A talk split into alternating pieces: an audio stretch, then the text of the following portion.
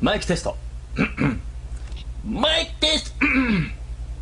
マイクテスト。マイクテスト。マイクテスト。マイクテスト。ワンツーワンツー。おつまみ。おつまみ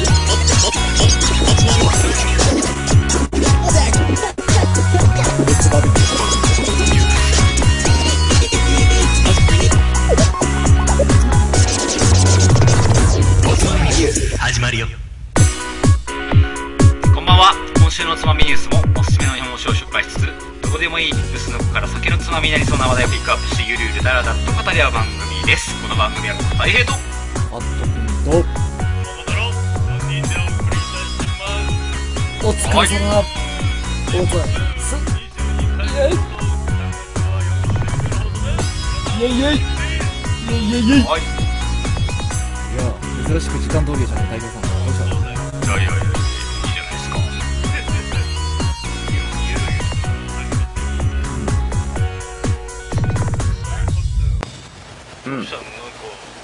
先週と打って変わって僕とカッツンのそのテンション逆だね。えそうなの？ああそうか。なんだろうね。どうした？なんか嫌なことでもあったの？嫌なことか。いやもうこのね楽しいよ！もう毎日が。そう。僕らの役割はやっぱりこのねリスナーさんに元気になってもらうために僕らがへこんでちゃダメなんですよちなみにちょっと環境的な話していいですか？やっぱね、はい。俺誠の声があんまり聞こえないんで誠の声少し大きくしてくれるって言ったんですか マジで？ショックだね。カットそれできる？こっちで調整ですか？いやうん。僕の方じゃないですねこれは。じゃあできないか、俺が大きくしちゃったらでもリスナーの人大変なことになるんじゃねえか。うん。いやじゃあ誠大きい声で喋ってくれればいいかな。まあいいけどさ。うんいいけど。お前俺によく言えたもんだな誠の声。がっていやマジで。言われたかもマジでね今聞こえなくてあ確かに今日ちっちゃいね。嘘なんだろう。うん。うん。元気ないんじゃない？いやいやいやいやなん。かかなりいい感じで。そうまこっちゃんさいつも放送始まるとあのその放送前のテンション。なるかなと。これ今日のニュースうんぬんかんぬんって。こもこもしてるんだけど始まる瞬間「遊びニュース!」って入るからでかくなると思ったんだよね。と思って俺もちょっと期待してたら、いやと予想外にちょっとちっちゃかったからびっくりしたそう。マジで？本当に本当に嘘。じゃあなんかなんかちょっと違うのかな？うん。カットの声いつも通り聞こえてるから多分はい。はい元の声ちょっとちっちゃいな、だからじゃあうん。ちょっと俺の声が通らないんで今前代未聞な。そうそうそうそう。いや多分ね生で隣にいたら多分うるせえんだろうけど。いやおいね言い方悪い。まあ放送的な話ねまあまあまあはい。いいじゃない。まあまあそういう話です。お耳に優しい放送になればいいと思ってるよ。そうですね。ね。まあまあいいんだけど。たまにさいや本当うん。にたまに3人の声のバランスが違いすぎてそうそうそうそう。だ声に合わせて iPhone とかでうん。音量調整すると俺の声がパーンって入ってくるから。わかる。自分たちで聞いててもそうだよね。そうねこれはちょっと何か改善しなきゃいけないな。そうそのうちやろうと思ってるんですけどね。さすがにシーズン222回目なんですけどまだまだこのインフラ周りダメですよ私たち。えまだでしょー、3月もね。うん。収穫をしてる。あはい。のことですよね。はい。いつも4週目か5週目のことですよね。はいあれ聞こえてない。はい。大丈夫ね。これねなんでかっていうとたい平さんあなた今どこにいるんですか？僕今佐賀にいますよ。ですね。はい。ですな。これ時差あんのもしかして？時差で。時差。あるリサっていうかお前また怒られんぞ。こここ声がまたああって途切れてるまた遅れてくるぞ、実は宇宙にいるんじゃないの？そこ。空間的やにばいね。この間のお前がアメリカにいて放送した時より時差を感じるよ。うん本当に。怒られる怒られる。佐賀の人に怒られる。佐賀佐賀っちゃどこの国だ？みたいな。えまあまあ。だから聞聞いてる皆さんはちょっとそれを注意していただー、すいません。僕今ねそう佐賀にいるがために。あはい。その話もじゃあ後でちょっと聞けるのか後でっつうかもうガンガンに行きますよ。ガンガンにわかりましたそうだね。なんといっても今日のお酒は佐賀から持ってきてますからね。さすがです。じゃあそのはい。早速日本酒の紹介をはい。大平さん。はい。お願いします。あちょっとあれですねホテルにいるんで放送ブツブツかもしれないですけど、えー今回持ってきたのは佐賀県。鍋島です。出た。鍋島。はい。知っていますよ。も知ってるんすか？ちろん知っています。よなんと知ってましたか？俺さちょっとあれ勘違いかな。おつまみニュースで一回紹介してないっけ？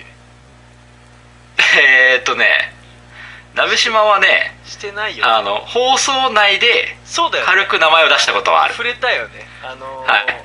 そうだよね。さあ何の時でしたかね？まあ小伊万里だね。小伊万里か。うん。小伊万里の時に一回触れました。そうだそうだ。さすが誠さんよく覚えてらっしゃるでもまあその時にちょっと触ってはいる。うん。ちゃんとはやってないな。なるほど。というのもね手に入らないんですよ。今やなんかすごいね。もう海外にも売れてるしね、そうよくわかってるね。はい。まあその辺もちょっと話していくんだけど。はい。はい。今本当に佐賀にいまはい。すよ。はい。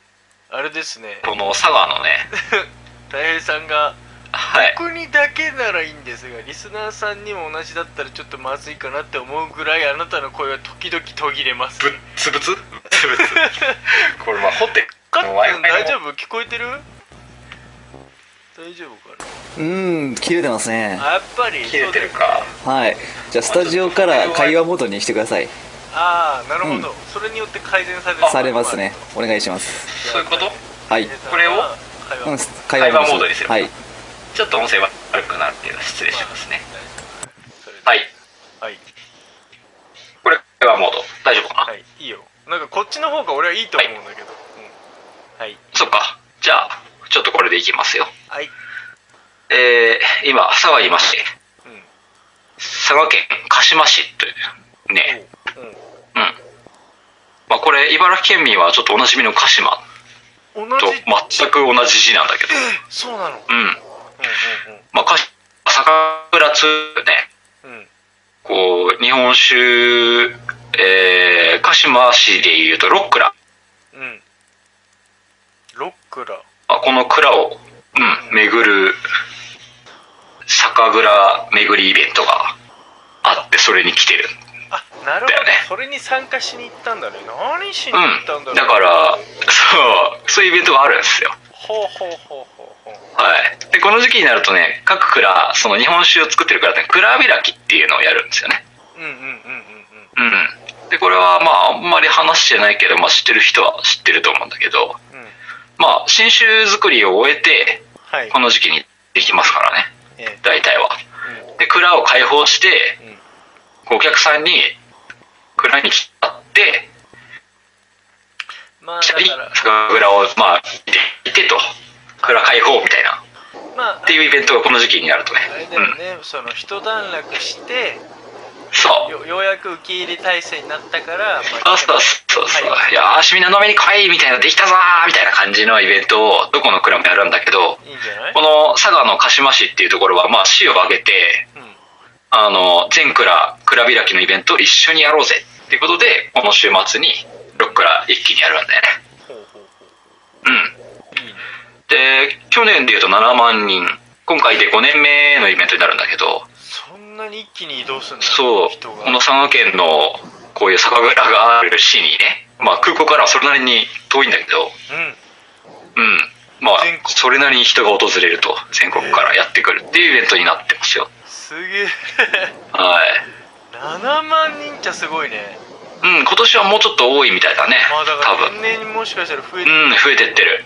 やっぱ数を重ねるごとにっていうところはあるね。それちょっとフライングかもしれないけどさある意味、はい。お客さんの層とするとさどんな感じの人たちなの？若いの？あ若いうーん人はそんなに見ないけどうんでもね九州の人が多いねやっぱり。まあやっぱそりゃそうか。うん。うん。九州全土からやっぱ人が集まってきて鉛がやっぱりあーで刺さるというか。はいはいはいはい。さすがに海外の人はいないか。ああちょっといるね。割りかし1割ぐらいまだまあまだそんなもんかなって感じだけどいたね。そうんいたいたいた、うん。ええ、特にその今回持ってきた鍋島。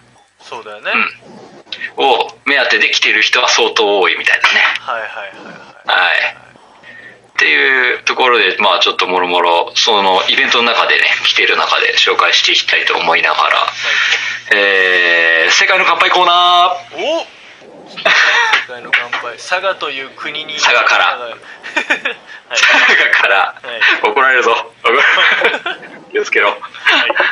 ちょっと待ってね。ちょっとお水で、一回グラスと。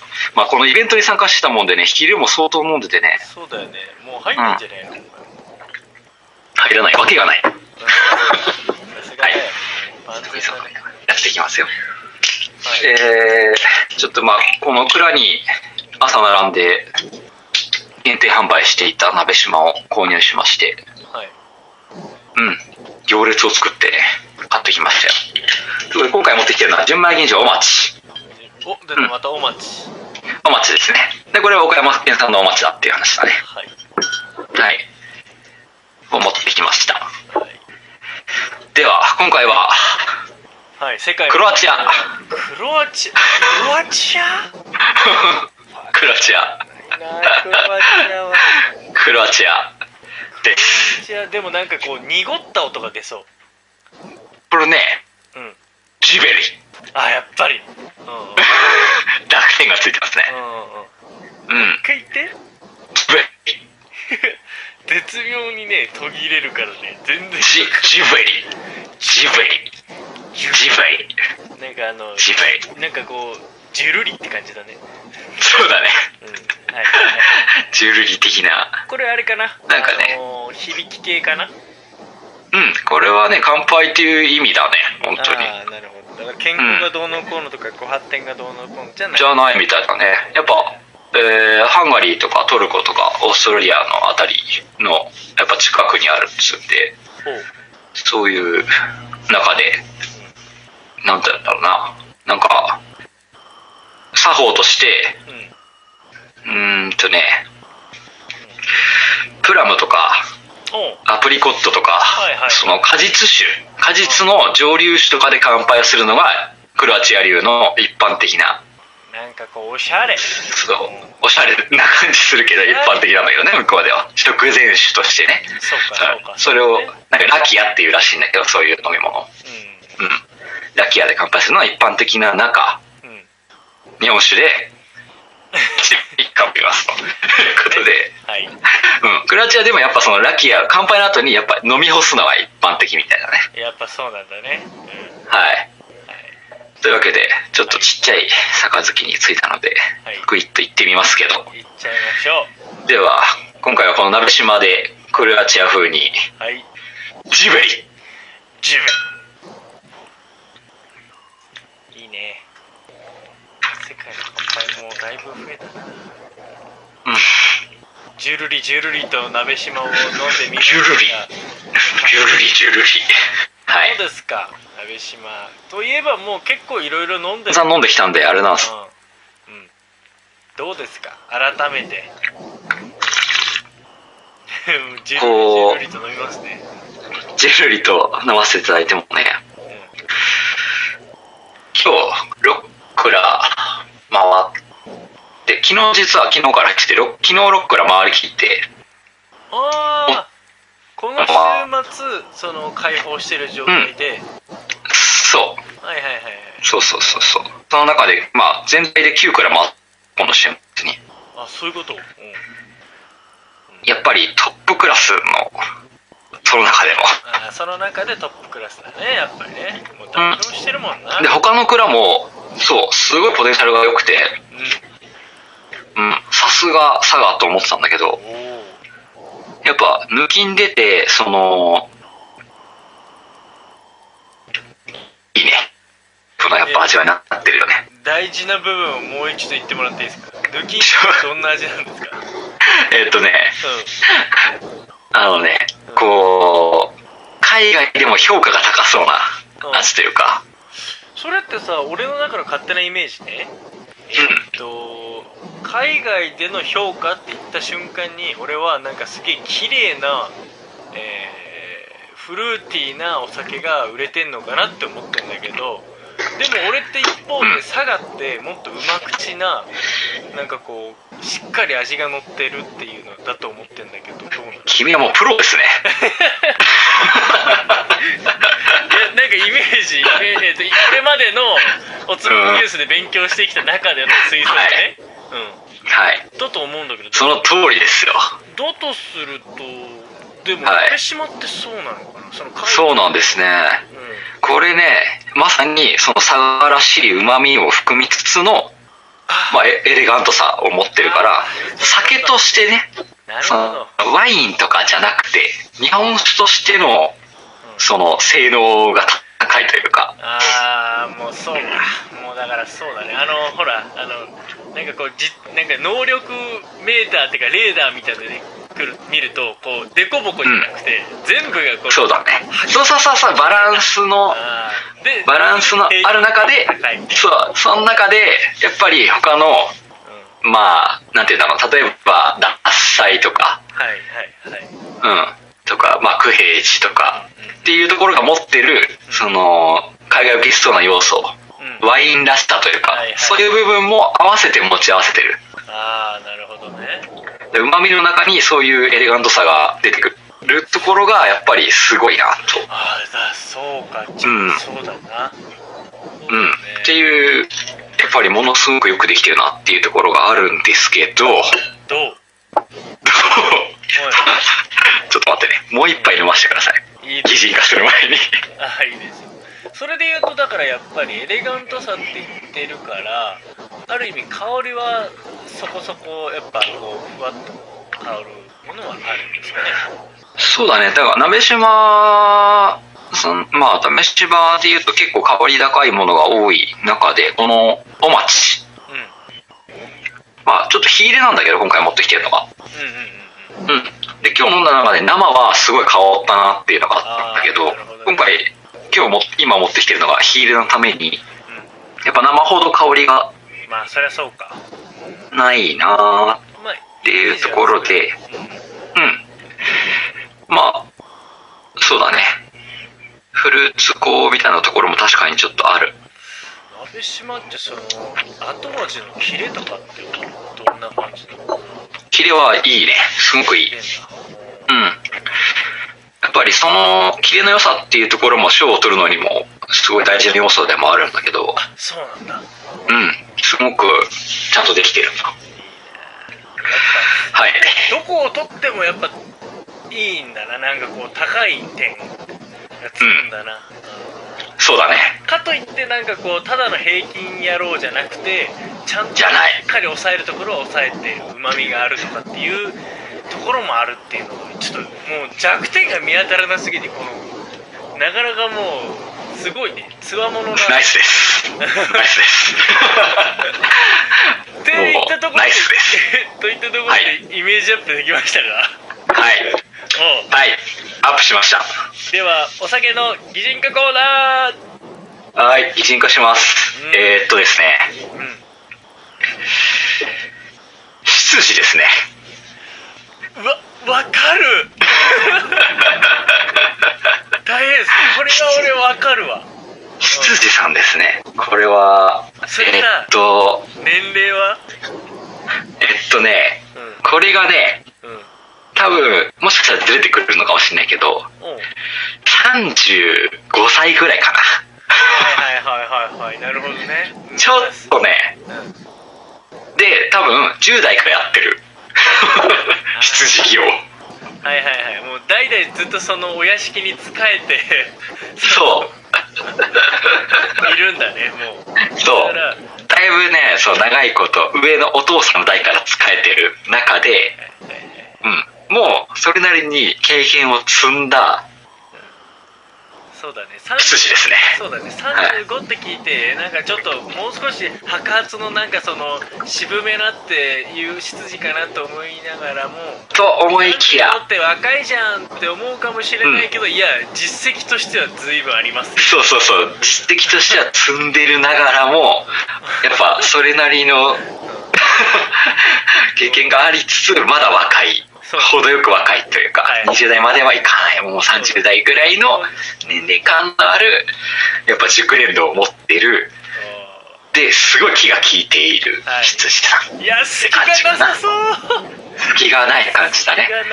いやちょっと迷ったのが、うん。バーテンダーとかとちょっと悩んだ。いやだからもうやっぱシュッとしてんな、うん。でね気気配りがすごいできてる感じだね。ああなるほうんどね、本当弱点がないというところではそういうイメージなんだろうなきっと。大人だななんか。うん。すごい。っていう感じです。なんかねよ鍋かった島通じて鍋島ってこう名前とこのラベルの感じから見るとはい。もうなんかのぶといようなイメージをすごい持ってたの俺は。まあそうだよね。うん。なんかもうすごい一見するとそうだよね。そうまたぎのようなね その、うん。わかるわかるわかる。そんな感じしてたんだけど。鍋島だべみたいな感じの。そんな感じ。イメージは本当に何も知識がなければ、うん。そういうイメージがちょっとあるよね。そう。なんだけど今の太平の羊のイメージのようなどちらかというと上品でエレガントでうん。隙のない感じ、そうですね。だからちょっとちょっとだからなるほどなぁと、う。んはい勉強になりますそれは。そうですね。そういう感じです。じゃあちょっと紹介していきましょうか。うん。うん。まあちょっと通信悪いかもしれないけど大丈夫です。申し訳ないが。はこういっいたところをフォローしていきますから大丈夫です。はい。はい。まずねこの佐賀に来て実際に来てねうん。びっくりしたんだけどうん。なんか米があるんだよ。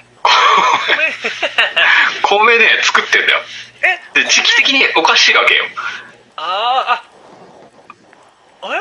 おかしいなと思って。そうだねこの時期に普通の米るっていうのはそう夏に7月ぐらいに大体ねあの田植えとかやっ田植えして。てそうそう10月ぐらいに刈り取りしてみたいなのが普通なんだけどうん。なんか今生えてんだよね稲が。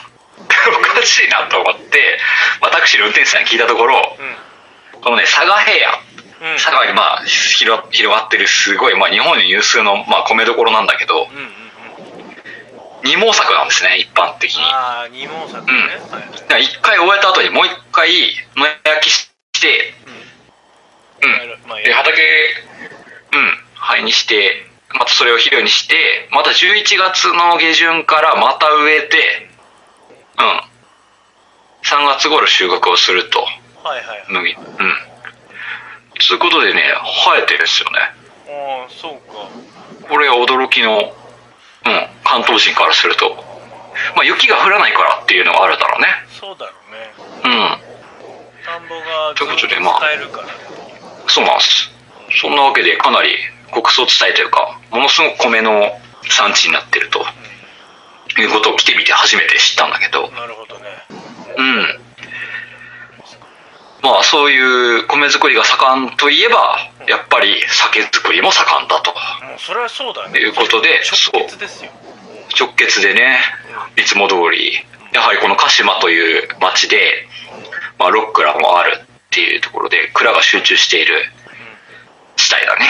そうでもその中にこの鍋島を作る福千代酒造っていう酒造がありますと、はい。うん。でまあこの蔵の情報をいろいろ語っていきたいと思うんですけど、うん。はい、まず創業が大正末期。正確なところは不明だね多分。はい。うん。で所在地がこの佐賀県鹿島市。はい。えー電話番号は09 電話番号まで。初の試みだね。うん それはまあ行ってきたから。うん。面白いけれども。聞いて聞いてきたけどみたいな。まあオフィシャルになってるけど。あの中島あの電話かけられた方も「いやおつまみニュース聞いて電話かけたんですよ」って言われても何のこっちゃと思うよね。もうねそう。びっくりすると思うけどね。はい。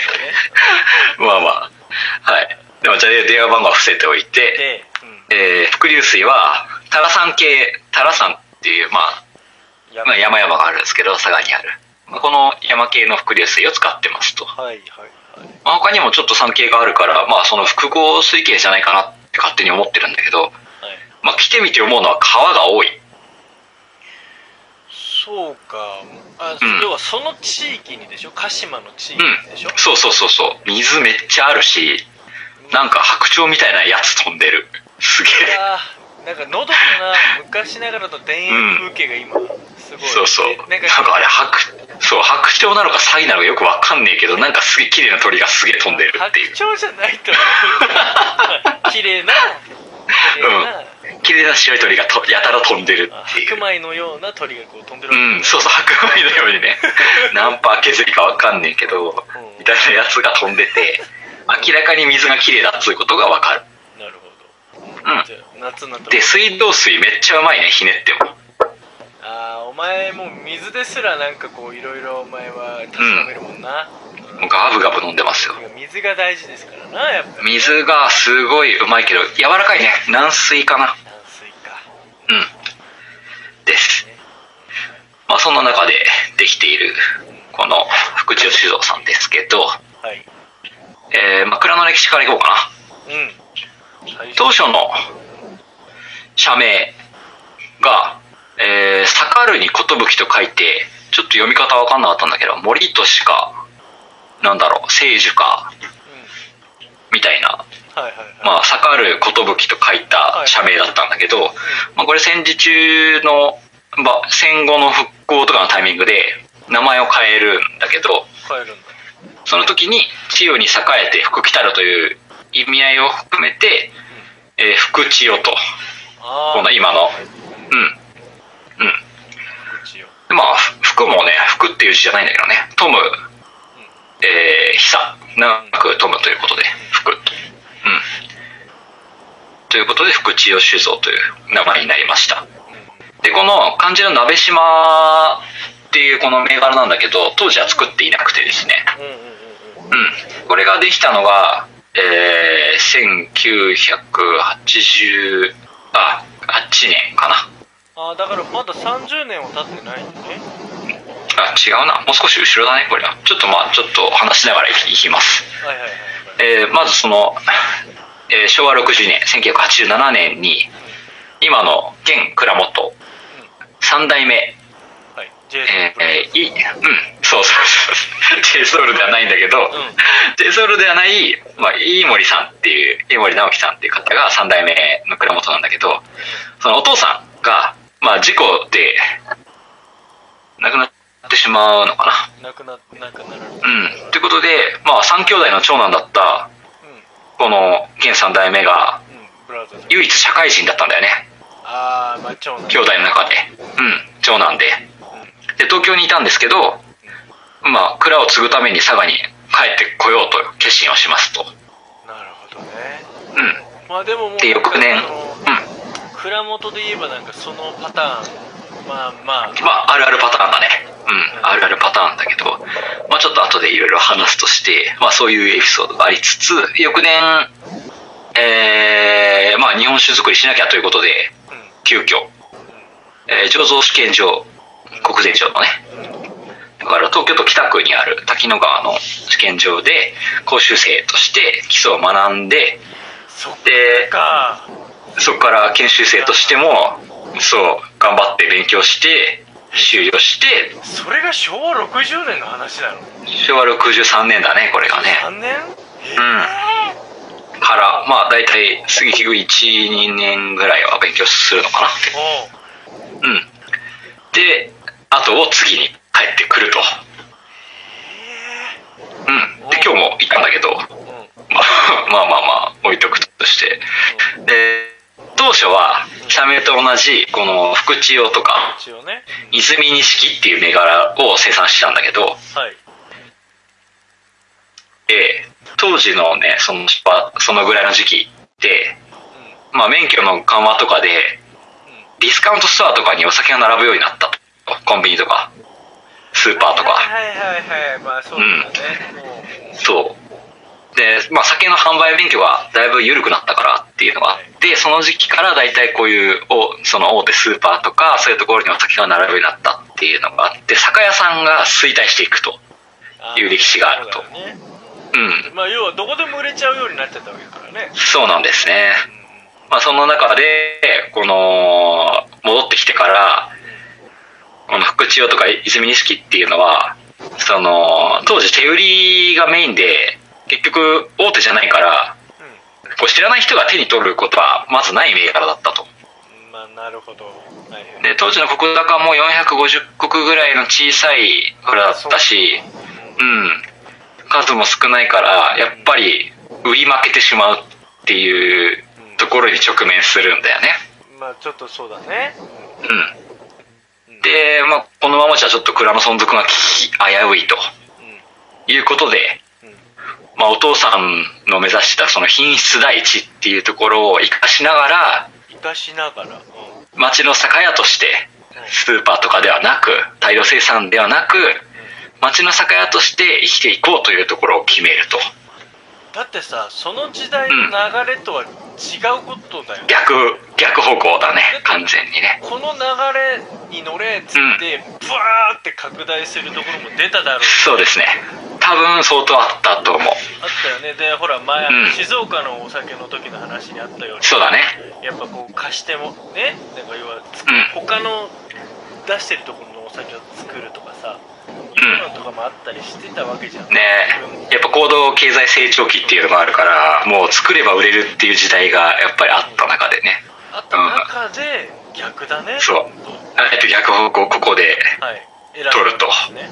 うん。その時はそれがゆきちんと出るか強と出るかわからないわけだもんね。わかんない。でいろんなことにそうチャレンジしてした経緯もあるんだよね。はいでもなかなかねうまくいかないこともやっぱあってすごい悩みながらこうそういう日々も続いたと。何年も。でさらにその中で規制緩和も出てきてその地域の生き残りが酒店の酒屋の生き残りがこんなになるっていうのはもうこのままじゃ明白だと。いうことでちょっと新しいチャレンジをしして地元の小売店と一緒に新しい商品を開発してみようというチャレンジを一つするんですね。はいはいはいはい。うん。で地元小売店地元の酒屋さんかな？の後継者4人がいるんだけど後継者4人と、ね。うん。そう酒屋さんと一緒にう地元の地元を代表するようなお酒を作りたいと。で地元でも愛される酒を作ろうということでゼロから開発をしたスタートしてできたのがこの鍋島ですと。んそれが鍋島なんだ、うん。じゃあそもそもは本当地元の人に飲んでほしいみたいな感じそうなんだよね。やっぱこの経緯から見ても明らかにその別に外に出そうとも思ってない。そうだよね、うん。いやこれ面白いな。その持って鍋島が今やみたいな話そうなんです。でそう開発スタートしてからやっぱ3年かけてとりあえず完成させたんだよね。酒を。はい。で当時その名前は決まってなかったもんでとりあえず売るっていうことになった時にうん。うん一般公募で名前を募集すると。そうなんだ、もうこうで選ばれたのが、うん。そうこの佐賀っていうところで佐賀の地域で、まあ、当時佐賀藩当時というか昔の藩主鍋島藩っていう藩がある中でうん。その鍋島市っていう、うまあ、直系のちゃんとした地があるんだけどその名字を取って鍋島っていうところを一般公募で選びますと。んまあもうそこからしてなんかこう地元型だね、なんかすごい。そうだね。うん。でちゃんと子孫の方からも許可も得てあそうなんだ。鍋島さんから許可を得ましてへうん、これで、えー発売したのが平成10年。1998年だね。ー。うん発売を開始します。最近だよね本当ね。うん。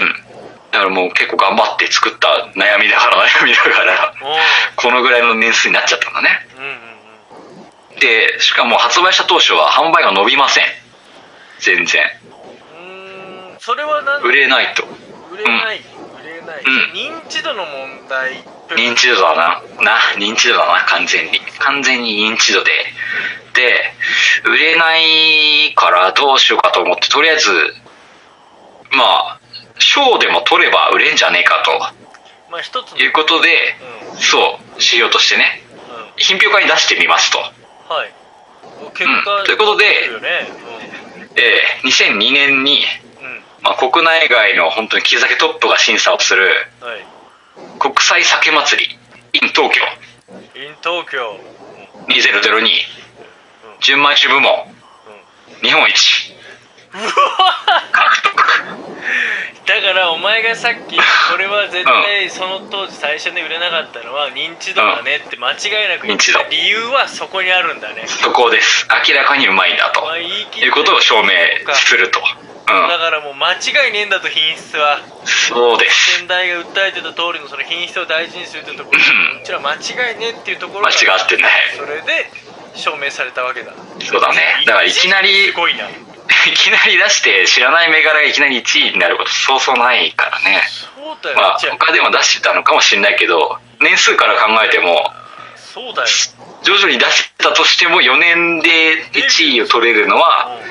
すごいと思うだしそもそも酒造りのデビューからしてもまだだってうん。十数年とか20年ぐらいなんじゃないの？その時点で。はい。そうだね。う3代目が帰ってきてからね。わねうん。うん。まだ止まりませんよ。翌2003年。快進撃だな。からうん。全国新酒鑑評会で7年連続金賞。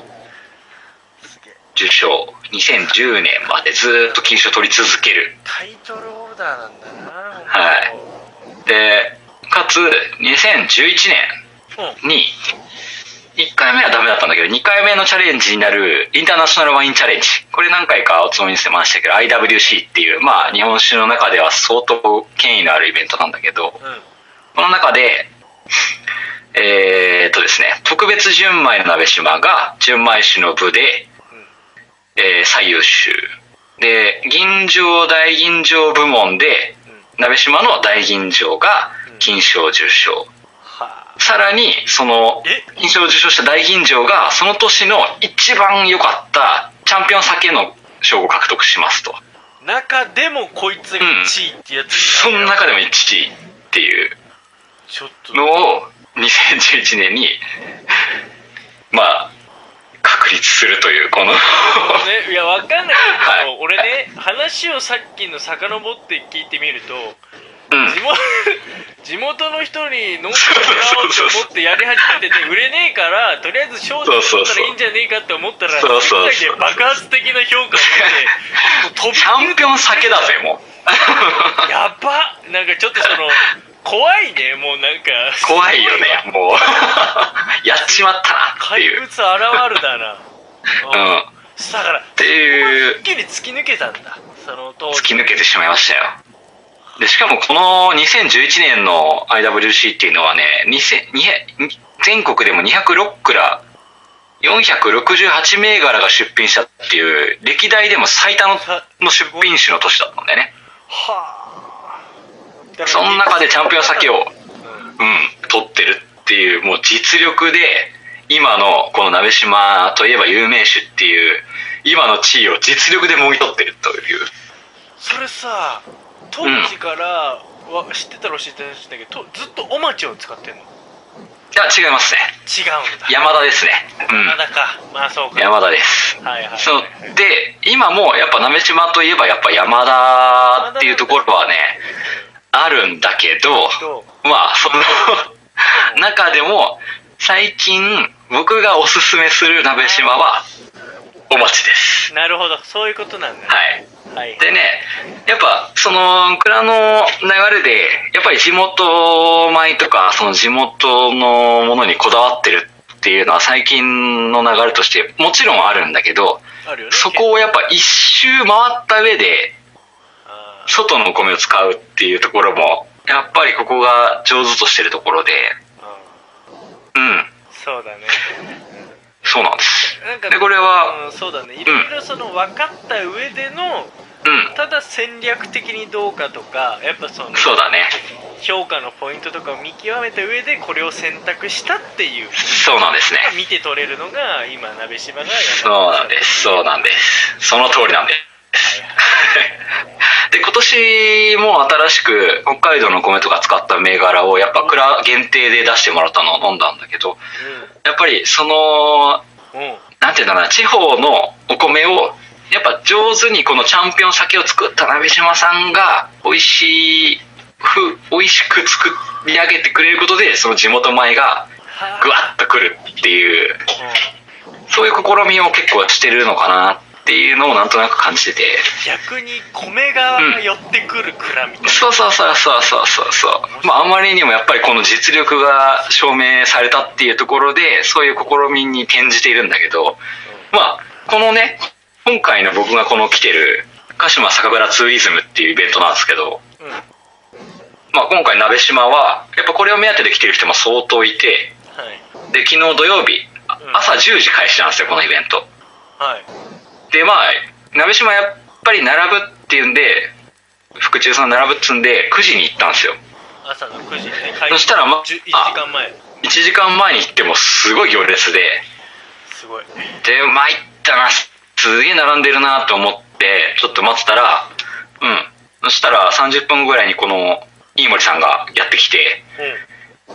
実はですねみたいな。皆さんが並ぶ前にすでに相当な行列だったゆえに整理券をお渡ししてこのチャンピオン酒に輝いた大吟醸だけはうんすでに整理券を渡して完売しましたということを言われたわけで。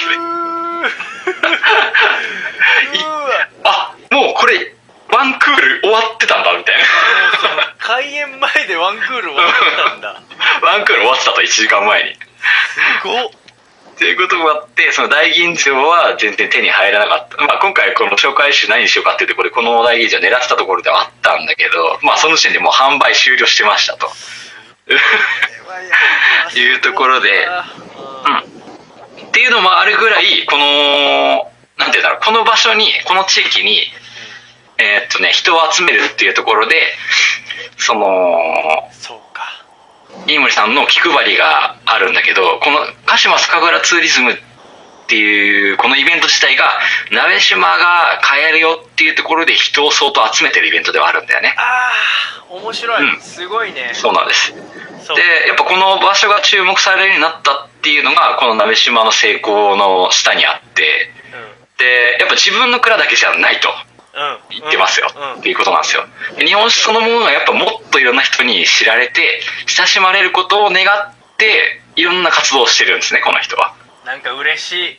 それが聞いて、これね本当にすごいいいよねそりゃそうじゃん。その、うん。さっきからのねその太平のその説明にある通りさそもそものルーツはその地元密着型思考だった。そうだったんですよ。俺はね途中のその品評会とかそのさあの世界での評価の中で俺はその心を忘れてしまったら嫌だなって思っねてたんだ、カットだったら忘れてるよね。忘れてるさもう地元。うん。もう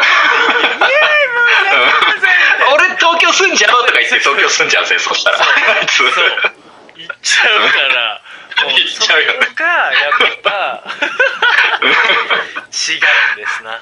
そうだよね。そこはそこなんですよ。やっぱい立ち返ってだって普通に考えたらさ、別にさあの本当黙ったって寄ってくるわけじゃない、うんでそうなんですよ。かその自分のところだけの受け皿でやってね。まあそれでもいいわけじゃんか、ね一人勝ちしてもいいぐらいの実力を兼ねてるそうそうそう兼ね備えてると。一人勝ちしたっていいんだけど、そこをこうなんかいやこの鹿島って地域はねっていうところではい。やっていくのはさなんかそうです。なんかその羊なんだけどちょっとなんかその中でもちょっと親分肌とは言わないけどなんかそのいいな、そのなんかこう巻き気配り半端ないんですよ。気配り。それも気配りか、気配りなんですよなんしかもね今日手売りしたからね自分が立って。え好きだわそういうキャラクター。肩組んじゃった俺。すげえどうしよう。マジで言ってんだすごいね。ありがとうございますそうなんだね。すごいね本当にやっぱり地元できっちり足をつけてねやってらっしゃると。今おいくつぐらいの方今で言うとやっぱ4050ぐらいかなって感じなんだけどうんまあ精力的に活動してますよ今でも。でまたこうやってね鹿島を広げる立役者となってね一人また一人と日本酒ファンを増やしていますと。うん。素晴らしいね。すごいですよ。佐賀の蔵ってすごい仲良しで。うん。これ他のねやっぱ蔵も見てて思うんだけどでもこの佐賀の蔵はこう連合でやってくるんだよね東京とかにも。みんなまとまってくるの。すごい横のつながりが良くて仲良しなんだよみんな。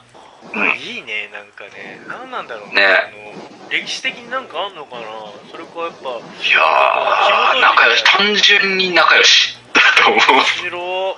うん。でっていうのがこの鍋島、うん、のガンと来たことによってそれがまあもっとより深くなったっていうところがあるのかもしれないね。だからさ、うん。別にさ多分昔から仲良しだからあえて、そのなんかその伊達セブンとかさなんとかってその、はい。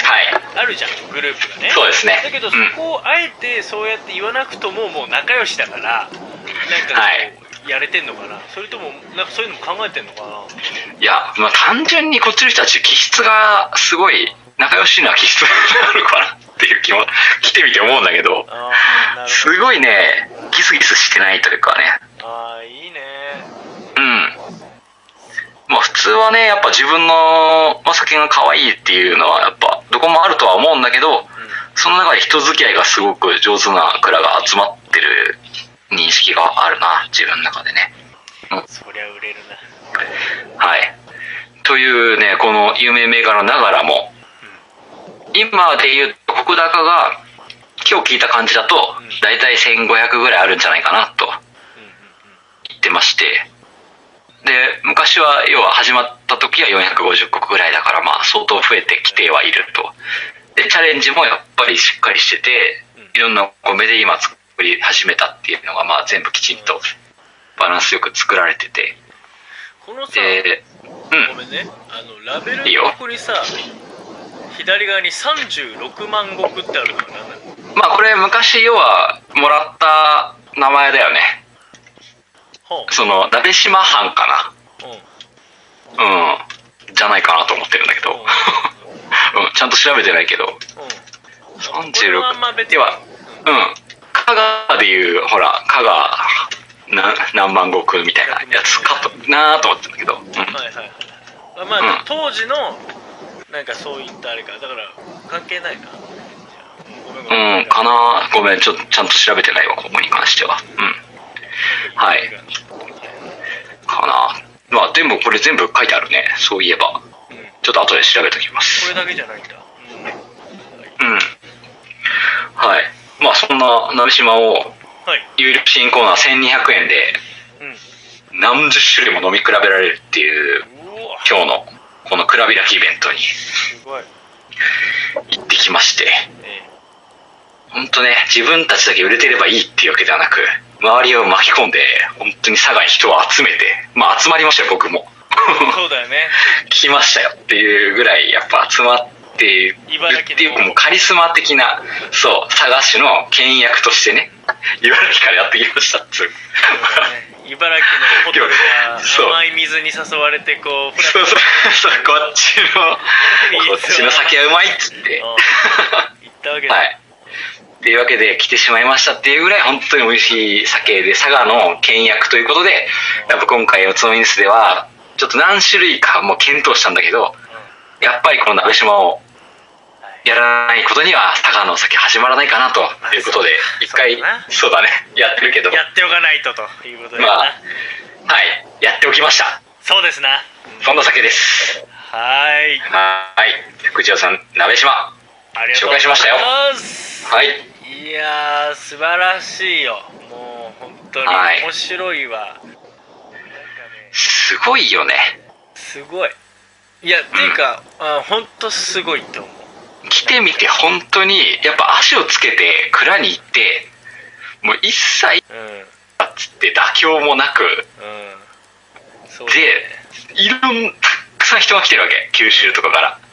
うん。で勝手なこと言うやつもいっぱいいるんだよ。え大近所買えないのとかあいやいやいやはいはいはいはいもうおばちゃんのおばちゃんとかって言ったらあれだけどこれ買いに来たのにもう意味ないじゃんとか言う人も普通にいたのその朝のしょあの声かけでいや実はもう整理券配り終えちゃってってこの井森さんが直接蔵人がちゃん 蔵当時が出てきてちゃんとそれ説明してんのに「うん。ええー?」とか言って「買えないの?」とか言って文句言うやついるんだよ。うん。うん。おいちょっと待ってと。ラリアットした？ラリアットしそうになったよ。ねおばあちゃんなんか許してあげたけどみたいなまあそれだけたのに他に私何したらいいのかしらって他にもいろいろ飲む酒ありますよっつって。出しって言いましたよ。うんそうだね。言うたらこの賞を取ったのは大吟醸。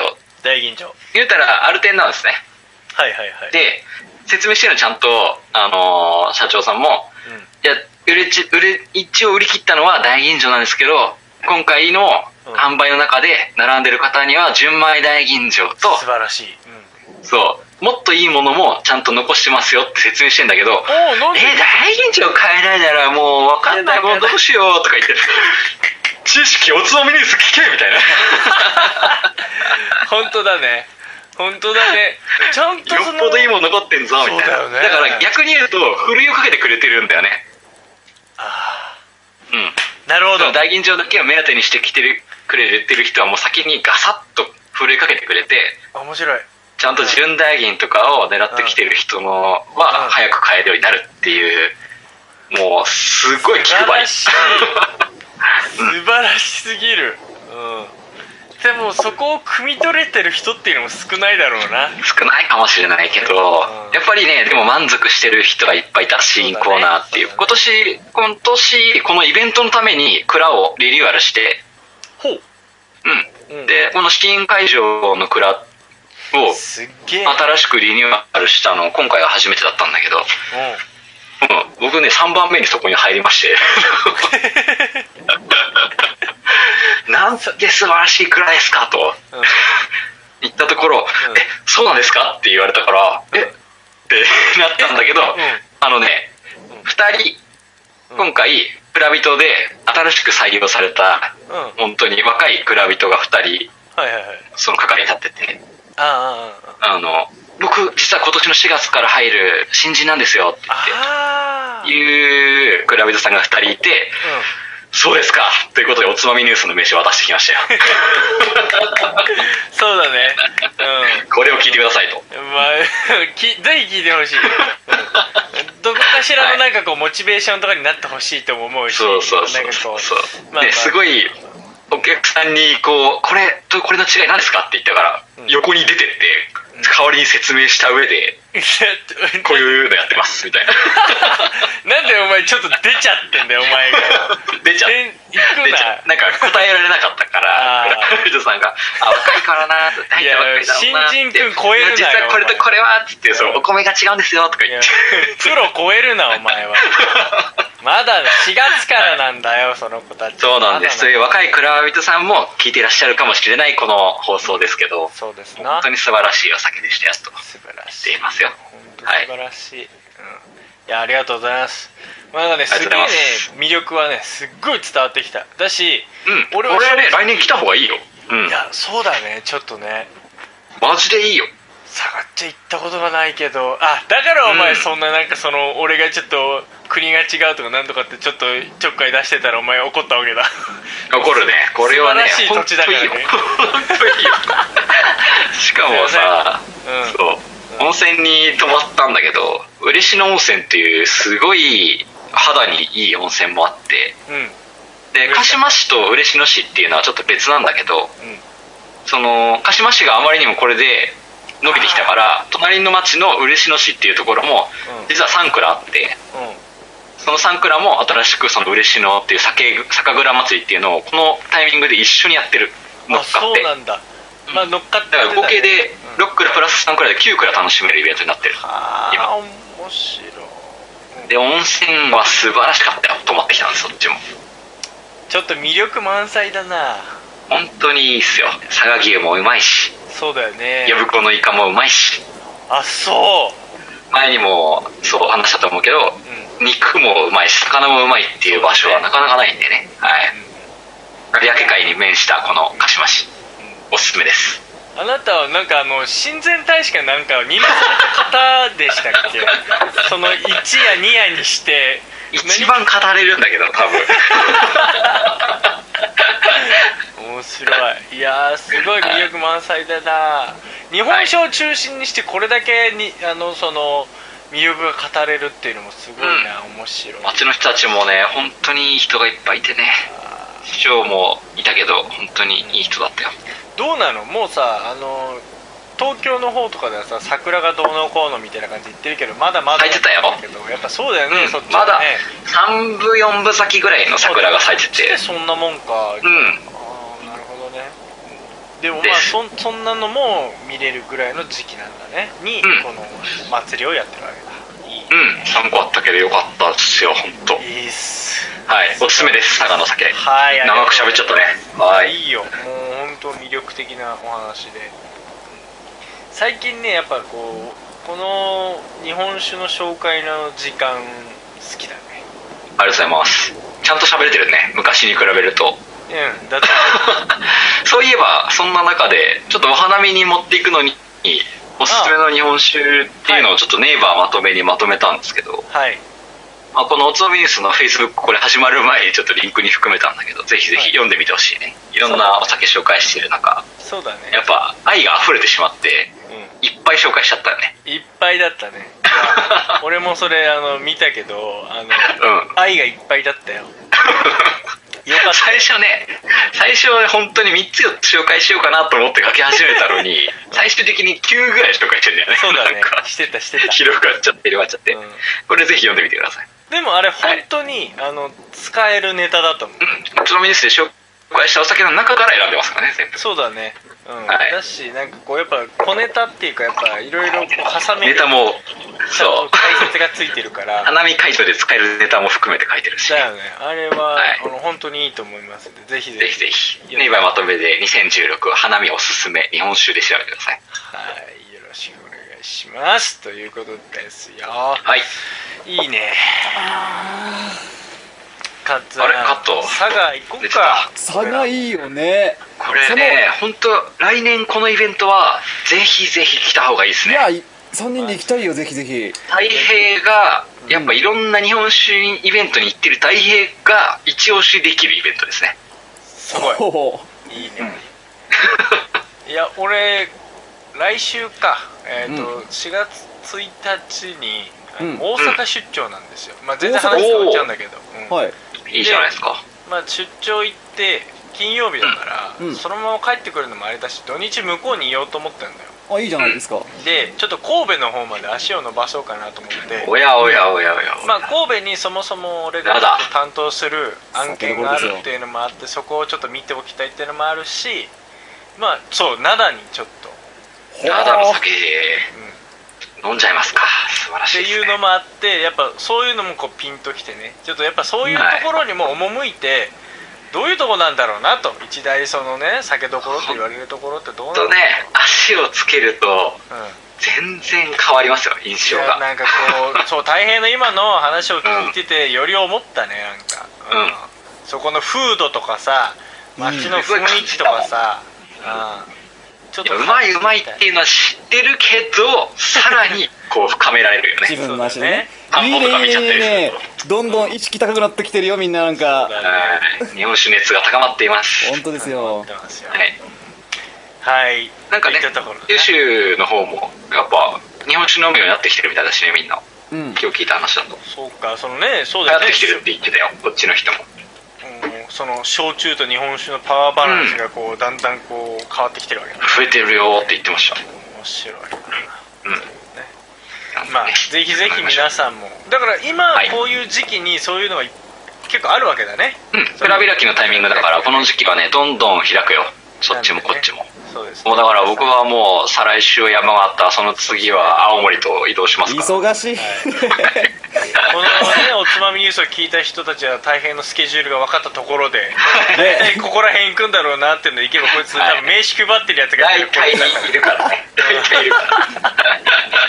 大体い全るから。国問い合わせちゃってるもんなお前な。ねその中でもやっぱ蔵がね一個一個蔵開きっていうするケースが一般的だったのがやっぱりこうやって町おこしの一環でね合わせてやってくれるようになってきてるからいい非常に助かりますよ。非常に助かるよね、そうだね、いっぺんにやってくれるしね。めちゃうぐらいだからな多分うん。面白い。まあこれからどんどん増えていくと思うんでね。はい。ぜひぜひ。は、はい。いありがとうあございました。はい。それでは早速ニュースのコーナーに行ってもよろしいでしょうか？お願いしまニューすスのコーナーいきます。一つ目のニュース。KFC もちょい飲み進出。ファーストフードなど外食チェーンの店舗内で夕方から酒とつまみを販売するちょい飲みサービスが広がっている。日本ケンタッキーフライドチキンが東京高田馬場でビールやワインなどの酒を楽しめる新業態店舗を4月1日にオープンするほかコーヒーチェーン大手スターバックスコーヒージャパンは東京丸の内に食事や酒などを提供する店舗を3月30日に開店する。牛丼チェーン吉野家やラーメンチェーンこれなんだっけ？俺これ読めないんだ日高屋か。ひどかれじゃない。うん、といった先行組は低価格でお酒が楽しめるとあってサラリーマンを中心に人気が高い。景気の先行き不透明感は強まっているだけにちょい飲み市場は今後さらに拡大しそうだというね。はい。まあこういったついに。うん、チェーン店 KFC もファーストフードで、うん、飲めますと。はい。いうことです。逆になんで今まで飲めなかったんだって思うよね。まあ それで言うとね。ビールとかは出しててないよね KFC はね。出してないね、出してなかったよね。出してなかった。それがやっぱ出してくるんだけどこれビールが飲めんのかな？日本酒が飲めんのかな？これ日本酒とかはいかないんじゃないかなやっ なんだろうな何が飲めんだろうな。ぱやっぱビールワインと言ってるところなんじゃないかな。そうかな。やっぱそのパなんだろうね。やっぱ入手の入手のしやすさなんじゃないか？あそうだよね。うん、うまいとかなんとかっていうところよりかはやっぱこううん。まあフライドチキンに合わせて日本酒っていうのもないよね。確かに、まあね。ハイうん。ハイボールとかがいいんじゃない？それで言えばやっぱクラフトビールとかがいいんじゃないかな。いやだからそこだよね。どこまでこだわるかだよね。やっぱうん、そこまでこだわり始めたら多分もう本当になんかこうバルとして成立するもんねああでもそこ狙ってあはい。クラフトビールが飲めますね。飲める。このこの写真見てください。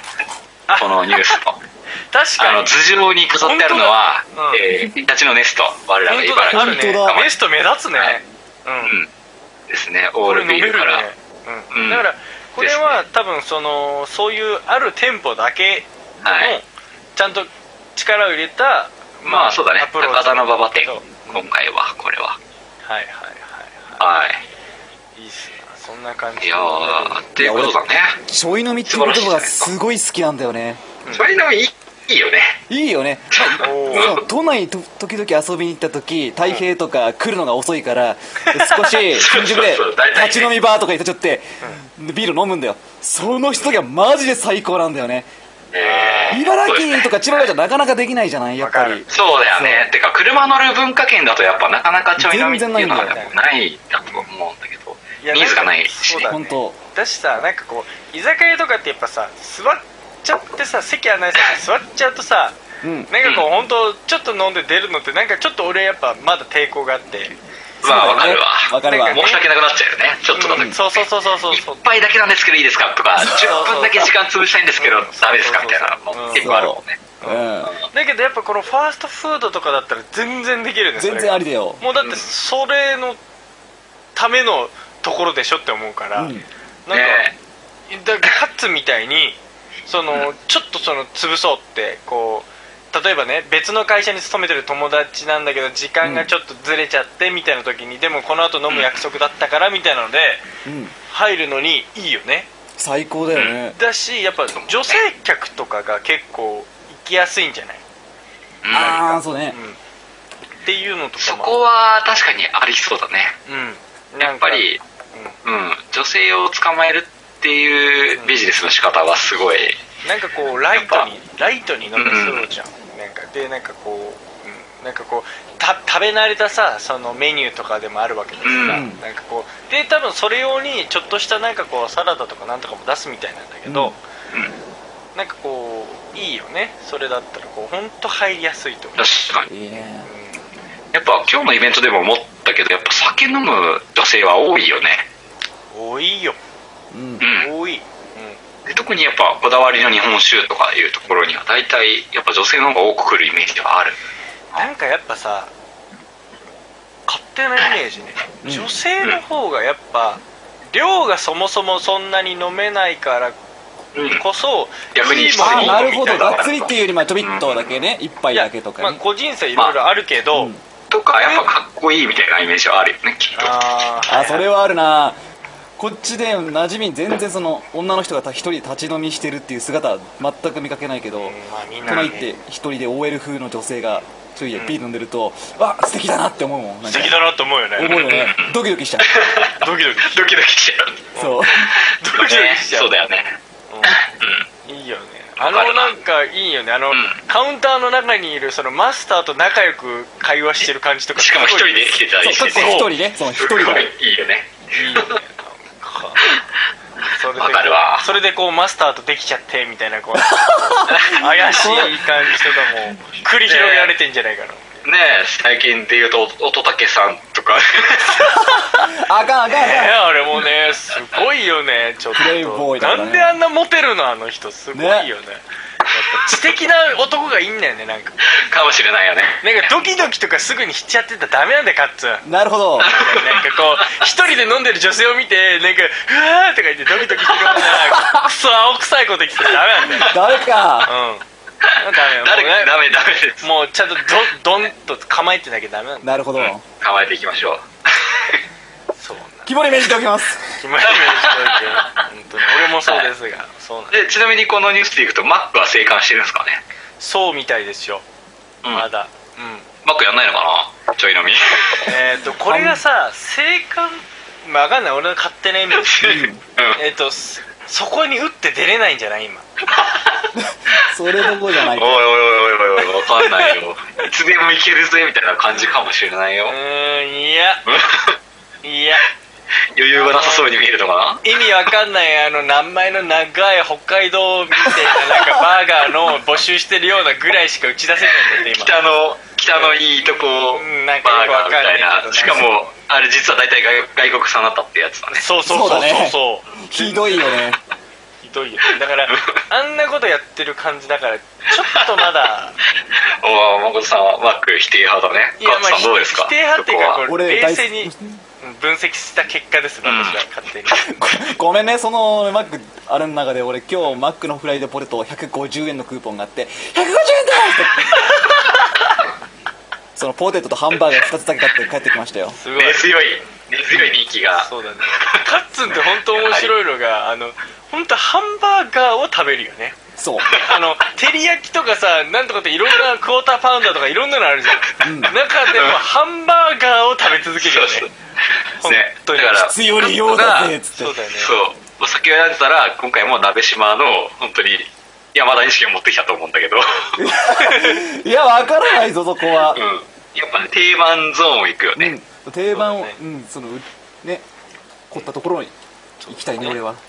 まあまあまあいいいいんだよ。定番を食べると全然いいと思うし、いやそれは一周回ったんだよ。そう。そうだよね。そうだそう。そう。俺はもうクォーターバパンとか食い尽くして最終的にハンバーガーに行き着いたの。そういうこと。マックの中で一番何が好きなの？やっぱハンバーガーが好きなの？他のが食べたいけど食べられないんじゃなくて。い なんかどういうこと？それお金がないという意味で現実お金の問題。やなんかその価格帯でやっぱ遠慮しちゃってみたいな。だからじゃあ特別な特別な日に食べるんだったらな俺が、う。んじゃあいいよっつって1000円分マックおごってやるよ。うん。おお1000円分おごってやるよっつったらそれそれそれそれ。何をチョイスする？ハンバーガー10個。あやっぱそうやっぱそうなんだ。だよね。それ純粋に好きなんだ。やっぱそこなんだ。すげえわ。ハンバーガー10個。びっくりした今。100円の換算だようん。ね消費税含んでないもんね。あ 確かに。やっぱハンバーガーなんだ。そうだね。えそれマジで？うん。全然飽きないすっげ全然飽きないですあのジャンクがいいんだよジャンクが。えマジで。そうだけどさ他にもいっぱいあるじゃん。フィレオフィッシュとかってどうなの？あなんでこう刺さんないのそっちは？あいや一回ハマった時期もありましたよもちろん。一回取ったの一回取ってきた道でやっぱすから通ってんだ。そう。こんな状態になって俺は悲しいよと。マックさんとーせねめてよ、うん。俺とかせめてチーズバーガーとかチーズ乗っけたいなとか思っちゃうけど、うん。クォーターパウンダー1個でいいなとか思うね。あ クォーターパウダーなんかさクォーターっていう名前からちょっと嫌なんだよね。なんかこうクォーターっぽくないみたいな。そ全然意味あわわかんないけど。なんかね4分の1な感じしちゃうみたいな。全然わかんないけど。ネーミングがちょっとテンション上がらないんだよねあれ。えあれってさ1ポンドの4分の1だからなんじゃないの？うん、あなんかねそのでもなんかハンバーグがそのピザみたいに4分の1になって出てくるのかなって思っちゃうんだよねなんか。なるほいやおど前それ勝手なイメージじゃん。全然違うしそれ関係ないし。なんか少なくねみたいな感じになっちゃういや多いからあれ。そもそも。そうなんだけど。そもそも多いやつなんその多さが全然伝わらないというかネーミングからなんか少ないイメージになっちゃう。おなるほど。前だって大概お前マックに対してあんまいい印象持ってない。そうだよね。いつもディスるもんな。その何に来ても食べないからまあいいんだけど。え食べたくなんないのかな？中毒性高いと思うんだけどな。あやっぱね。でこれでもちん。ょっとね、面白いこれ記事にちゃんと書いてあったけど、うんうん。あのーマックの話でね今回その、ちょい飲みに行かない理由がその、はい。アルそのアルコールの提供は子供も来店する店舗のイメージにそぐわないっていうのを一応理由にしてるんだけど。そういうことか。なるほどと思った今。うん。そうだねファミリーセット。なんだっけなんとかセットみたいなの。ハッピーセット。ハッピーハッピーセットとか。セットかハッピーセットもそれすらちょっと危うい。ファミリーセットね。ね。いや確かに。そうだよね。子供が欲しがってるもんね。うん。なるほどと思ったね。なんか妖怪ウォッチの中がもらえますとか言ったらみんな子供行きたがってるもんねそうだね。確かにそれで言うとマックの言うことはああまあなるほどと思う。ディズニーランド的な話だね。いわゆる。ああえ うーん。なんとなくまあなんとなく。そううん。C はねあの C は飲めるけど飲めるランドは飲めないじゃん。やっぱ夢を壊さないためにみたいな。そうだね。ちょっとそこら辺通ずるものはあるだろうし、うん。ええ。まあ、逆にそのケンあのケンタッキーとかはあのやっぱファストフードだからさ昼だよね、あれってうん。基本的に売れるのは。だから夜のね。来店客数をまあ伸ばしたくてこういった施策をねはい。ああ確かに。夜はあんまりそうだね。人が入ってるイメージないし、ね。やっぱケンタッキーなんて言うたら席が必要ないんじゃない？その場で食べてく人なんて相当いないんじゃないかなって感じがするんだけど。そうだね。やっぱ家に持って帰って食べるイメージない？バケツをね？ね。バケットをね？うん。そうバケットただいまーっつって「お父さんケンタッキーやって。きた!」みたいなケンタッキーだーって。そうだね最高ハッピーハッピーみたいなハッピーイメージあるじゃんークリスマスみたいな。感じだよねあのケンタッキーバーレル俺でもあのさ、うん。ケンタッキーのあのバケツみたいのに入ってるやつうん。で食ったことねえわ。あああなんかるあのなんかそのケンタッキーバーレルって、うん。何を言ってんのかわかんないんだけどなんかあのバケツみたいなのあんじゃん。はいはい。俺あれで一回でも食ってみたいなあないのか かわいそうに。じゃあ冬のおつまみニュース会で いいいやね冬まで待って冬まで我慢できない。我慢できない。もう我慢できない。そうだよね。なんか冬に食べるイメージついちゃってるんだよな。うんいやでも全然いいんだけど夏食ってもね。ただ、あれで食ったことないな。あれを例えば子供の頃父親が帰ってくるのに持ってきたら確かにテンション上がるのかな。上がる上がると思うよ。俺は。そうだよね、うん。よく上がるよねお父さんのそうだよね、確かにそれで言うと、ね。逆に、えっと、ケンタッキーを店舗で食ったことは一度もないな。そう。そうだね。こなんだよね。それを増やすために多分このお酒の展開とか、うん。そうだね、うん、を始めるってことだよねきっと。無意味に椅子があるから店舗に。結構いいかもなちょっとケンタッキーねそれで言えばねクラフトビール飲みながらああいいな。逆にそうだよ。このケンタッキーの手羽先とかあったら食べたいけどね。食べたい食べたい。どうもおつまみに合うような鶏肉を使った料理とかサラダっていうのをおお来た。出すっぽいっすよ、えー、手羽先とうん。あと鍋だね。鶏鍋。鶏鍋？ちょっとね鍋？うん。それ違う。鶏鍋はそれケンタッキーのイメージが全くないな。うん。そこあえてことう鶏鍋までは出さねえと思うけど、うん。あえてこうそこでケンタッキーの鍋が出てきたらちょっとうまそうだなって思うわ。あーまあ、う鍋はないかもしれませんが、うん。あのサントリーと共同開発した、うん。あのカーネルハイっていうハイボールを出すらしいです。あ何それ？サントリーはそう焼酎待つ時は何でもいいと思ってるから。えー。全部ハイボールだから。そうっすなまあ、そういったところでこういろいろとこう仕掛けてくるみたいなんですが、うん。なるほどですね。の話は一切出てこないんでまあ鶏鍋とかねパイタンラーメンとか出してほしいよ締めに俺俺はライスがあればいい。ライスを置いてくれよ。いやだからもう変わってきたなだいうライス置いてくれ。もうそうケンタッキーとライスを食いてえ俺は。ケンタッキーのやっぱりその流通ルートでいい鶏を仕入れてすぐやってくれたらいいなって思うけどねまあだからこれが波に乗って冬まで行ってこう、そうだね行ったらもしかしたら出てくるかもしそう。なあ。他の居酒屋よりやっぱ安くこう美味しいチキンが食べれるんだったれないら強みだからねそれはね。ねそういうの見てビールも飲めるしケンタッキー行くかってなるよね。いいね。うん。あビール飲めたら行きたいな。なんでさ、あの名古屋のさあの手羽先はあんな流行ってるのにこっちでそんなにあんま聞かないの？そう。なんいいくつかまああの山ちゃん。山ちゃんとかさ風来坊とかさあんじゃん、うんだけど、はい。俺なんか都内とかでも確かにポロポロあんだよ。探したらあんだけど、うん。うん。なんかもっとあってもいいのになって。これ個人的な話をしていい？うん。はい。個人的に手羽先って手が汚れるから食べたくないなあんまり。いや一定数いると思うそういう人、まあね。うん。それは間違いなくそうだけど。手なんかね手がベタベタなの嫌なんだよね。そう 美味しいんだけど。わかるよ、うん。うん。美味しいんだけど手ベタベタなの嫌なんだよね。まあまあまあわからなくはないけどさ、あとさ女性がさ、うん。要はその手羽先を手ベタベタにしながら食べてたらちょっとイメージ良くないかなっていう感じするんだいよね。やあーなんでいいじゃん。なんかもうそれ別に一体一体になりながら食べて。いやまあそれはそれでいいんだけどでなんかこうだろう唇がもう油でこう天然のグロスみたいになってるのとかちょっと やっぱ俺ちょっと変態だちょっとなこれは。変態だな。ちょっと変態が すげえわかるけど手手についた油をちょっとチッチッってこう舐める感じとかセクシー。そういうのそういうのいいと思うよねとか言ってて結局やらないみたいな女子は多そうだよね、まあまあまあまあそうだな。うん。そうだな。確かにね。かなって思う。多分だからそこじゃない？流行らない理由というか単純にその絶対人口を伸ばせないのは、まあやっぱどうしてもそこにそうか。なんて言うんだろうこうマナー的な部分とかそのそういう部分まあ。エレガントに見えない部分が残ってまあ食べにくいってのはあるかもな。わざわざ手を汚してうん。手羽先そうそう自分の手を汚したくないあ違うおしゃれなとこ行くか。そうだよね多分。おそらくそうだと思うね。うんでも結構この結構前に岐阜の友達に会いに行った時があったんだよ。はい。家にねまあ1泊2日ぐらいでね。岐阜岐阜？岐阜の方ね。まあそこでやっぱ手羽先出てきたわけですよ。うん。で「あはい。手羽先じゃんいただきます」って食ったらお前食いもう結構綺麗に食ったつもりなんだよ。うん。うんでもなんかまだまだやなと。そう食い方汚ねえな。関東の方の人ってみんなそんなの？って思って言われて。文句言われた。そううマジか！と思ってえこれで？って結構綺麗に食ってるんだよ。まだもう食べるとこないでしょみたいなとこまで食べるもんねそカット何事もそれそうそうそうそう。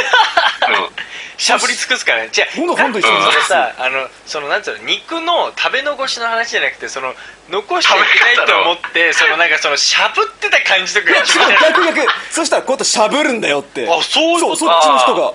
あここここでしゃぶんねえと手羽先食ったとは言わねえぞと。そうなんだ。あそうなんだ。ここも食うんだよみたいなっていうのがいっぱいあるそうそうそうそうそう。あやっぱ違いがあるんだなって。手羽先なんかね食べ方もあるもんね。その、うん。山ちゃんとか行くとさこうやって食べてくださいみたいなの書いてあるもんね。そうこうやってこうスッとこう抜くだけ二つ折りにしてそそうガブってやるとスポッて抜けるよみたいなの書いてあるもんね。あるある。できないんだけどな。綺麗に食うんだよね。まあやっぱ。ていうかそう。一気にそんな食べたくないんだけどみたいな。ちょっと。ずつちょっとずつ食べたいんだよみたいな。でもまあ食べ慣れてるかどうかだな。うん。そうだね。そうかもしれないけどうん。やっぱ難しいな。難しいな。手羽先の難しさのついてこう語ったね。そうだね。上手に食えない。うん。だけどまあケンタッキーが出してるかどうかわかんないけどね。ケンタッキーはこう骨なしのやつとかでこうあサクッサクッとね骨なしありがたい。俺もすごいいいと思う。骨なしケンタッキーとかもあるしさ。骨なし手羽先とかあったらいいな確かに。手羽先じゃねえだろ。もう手羽先じゃないよね。もはや。違うよねう。んでも助かるはないそれ。まあまあまあわかるよ。食べやすさうんいいかもしんないけど。それを商品化できたらうん多分行列できるよ KFC あーまあほぐし手羽先みたいなってこと？う んまあ喜ぶ人もいるだろうけど俺はあんまり喜ばないかな、そっか。うん。まあまあ。まあでもちょい飲みっていうところの観点から言うとそれぐらい手軽に行きたいよな。せやな。ねうん箸が箸が手羽先の骨みたいな。うん、で結局手汚れんじゃん結局。本当でベールダメだ。結局。だしなんかすげえ嫌だそれなんか。持ちにくいすなげえ嫌だやだな。なちょっと面白いけど、まあまあ。みたいな。そんなようなことが4月1日からオープンしていきますんで、はい。まあそれはね。来月から新ぜひちょっと近くに行ったらちょい寄ってみよう寄ってみる。行きたいね。ちょっと片隅に入れとこう。はい。ネスト飲んでね。そうですね。というような1個目のニュースでした、はい。おい。2個目のニュース。ロキソニン重大な副作用に腸閉大腸閉塞など。医薬品医療機器総合機構は22日消炎や鎮痛などの効能効果があるロキソプロフェンナトリウム水和物商品名ロキソニンの使用上の注意について厚生労働省が重大な副作用の項目に小腸大腸の狭窄閉閉塞を追記する指示を出したと発表した。ロキソニン錠は関節リウマチや変形性関節痛腰痛症止痛といった疾患症状などに対し消炎や鎮痛などの効能効果があるとされているというねはいはい副作用がロキソニンといえば痛み止めですよねうんはいでね俺このニュースよの見た時に、うんまあ、今回俺が選んだんだけど、うんカッツン大丈夫かなと思って俺もそ僕飲んでるイメージあるよねカット君ロキソニンロキソニンっていっつもロキソニンばっか歯が痛い時だろロキソニン効かないから3錠一気に飲んだとかそうだしあなたく砕いてさ歯磨き粉につけてさ、幹部に直接塗り込んでるぐらい。よ、うん、もうもうわけわかんないぐらい。でもそれだけロキソニンをなんかすげえさ扱ってたじゃん、まあ信者だよねロキソニン信者だよね、俺は信者。ロキソニン信者。俺はそれを言いたかったカッツンロキソニン信者だよね。いやでもうんこブリブリだぜマジで。ああ本当？だから出てるのかもしれないじゃないええ？えーっと違う逆に。小大腸のしょあ出なくなるんだ。そう出なくなるんだ。そういうこと。で逆に出なくなって、うん。そうなると人間どうかっていうとこうし下が詰まってるからうん。上からなんとか出そうとしてまあオートとかしちゃったりしちゃうんですよ。ああそういうことね。そうああ上から生えちゃう。ひどいとね。はい、まえあ、そんな大量に飲まなきゃ大丈夫なんじゃないかな。わかんないけどまあいやまあね、うん。そのそこーまあまで副実作用。際にや歯にも塗り込んでる人がいるんだったらそうなのかもしれないけど。両方用まあ個人差の守ってないからね。るいるから。そうそう。そやまあ一人に言えないけどね。一錠でもなっちゃう人もいるかもしれないし安易に言えないけど、はい。あれ？俺は大丈夫。そうだね。なんかそう重大な副作用の中にアナフィラキシーもあるっていうそうあー追記が下の方に書いてあるんだけど、うん。このニュース見ると、うん。もうアナフィラキシーショックって言ったら死ぬからね本当。やばいよね。本当怖いからね、うん。マジで。っ蜂に刺されたことと同じレベルだからね。いわていうことでしょ？だってあれは。うん。スズメバチのレベルだよ。いや昔怖かったなあのスズメバチとか蜂の話、もう刺されたら終わりみたいな。そうだね。なんか刺されたことない。リーチ。ある。俺ないんだよな多分。あそのそ大きい蜂には刺されたことないね。うん。うん。そう。カットはない。俺お俺ね俺もつうかけだいぶこのおつまみニュースでそういう話しなかったっけ？したよね多分ね。したけどね。えしたっけ？多分したよ。俺幼憶がある。少期、うん。夏場すっぽんぽんで寝てたらお尻に蜂が乗っかって寝返りしたら そのままふんスズメバチをケツで踏み潰して刺されたっていう。ごめんそれ初めて聞いたよ。絶対。いやマジマジマジマジマジ。うんでもね放送に乗っけるのは多分初めてな気がするんだそれ。これ初めて聞いたよ、そんなショッキングな話聞いたら覚えてるもん。なんでそんなの なんでマッパで寝て寝返り。いやちっちゃい頃だよ。マッパで寝てるところが問題あるよね。本当だよ。いやマッパで寝かせてる幸子も悪いでしょ 夏な？ね。夏な？ねえ坊ちゃんもね。そう男子の坊ちゃん。だ俺はもうあと1回刺されたらね。うん。そうそうそうそう。えあと一スズメバチそれ言ってる人いるよね。なんかいものによって違うじゃん。スズメバチだの足長うん。あそうだね。まあ。あともう一個。クマバチとかね。俺さいるよね。あちょっとはいそれはい、はい。もう一回言って大変何クマンバチって言ったけど。うんはい出たはい出た田舎も。んはい。はい出たなんかもうまあクマンバチっていう。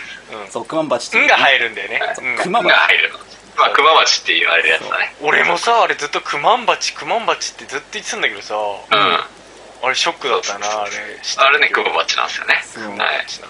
あれ。青青なじみ張りでちょっと恥ずかしいよね青なじみはちょっともうダサすぎるよね本当ね。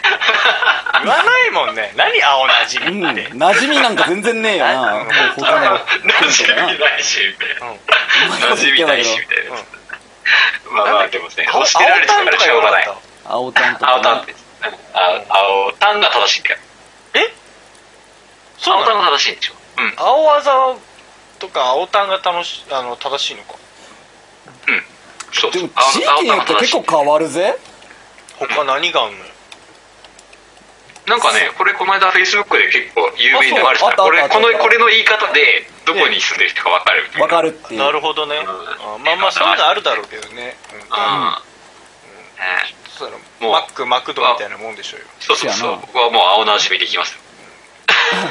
いやまあまあ。あと東京行ってすげえ通じなかったのがあので何あそこ集合にしようぜっていう話になるじゃん結構。うん。ああでああオッケーオッケー。じゃあ歩ってくねって。あー歩ってくねっていう。歩ってくね。うっそマジか。えなんてって言われる？え？え？みたいな。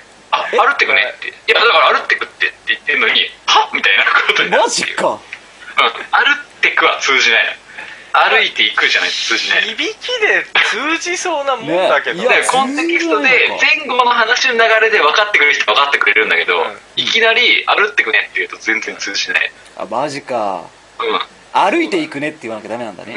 歩いてくねまあ、まあ普通に歩いてくって俺は言うね、うん。確かに。歩いていくとは言っただからもうそれで馴染んじゃったけど歩ってくは通じないんだよね。茨城人っぽい話をしてるけどこのラジオでは。本当だね。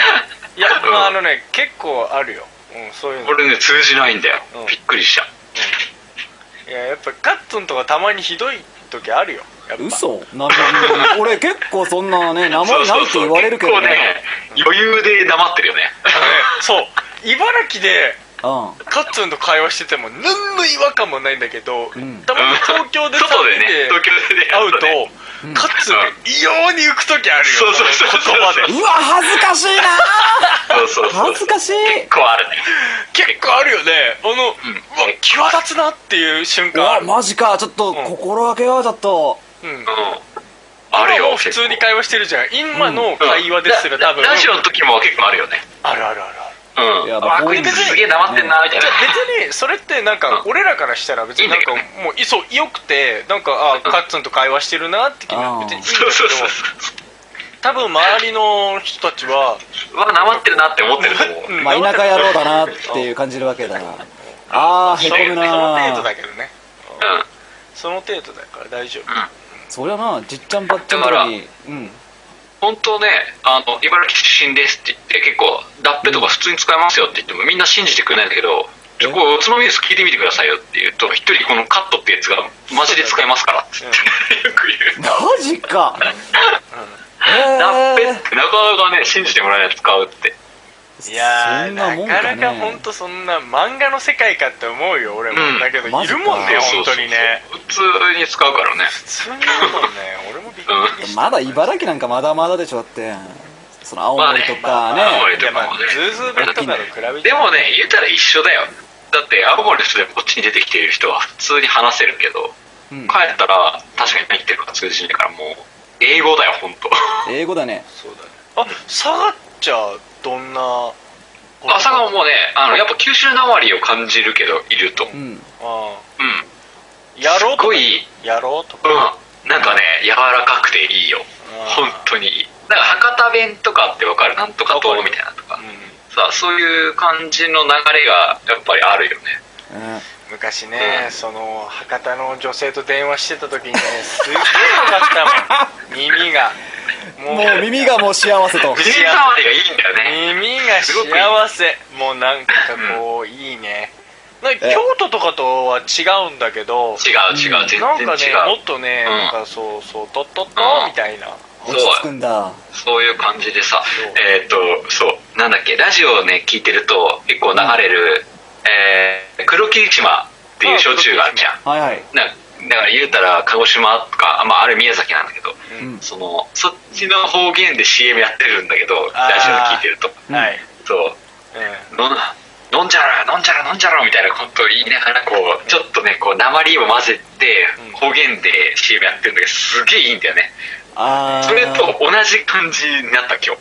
まあまあだあから向こうの CM でみたいな。ベースがそうだからねそうそうそうそう。柔らかい。本当に。ああやっぱ、うん。方言とか鉛とかって言ったら、そう言われるような鉛でありたかったね。そうだね。だからでもねラッペはちょっとダサいよね。ダサい働かな。い あでも落ち着くだろ？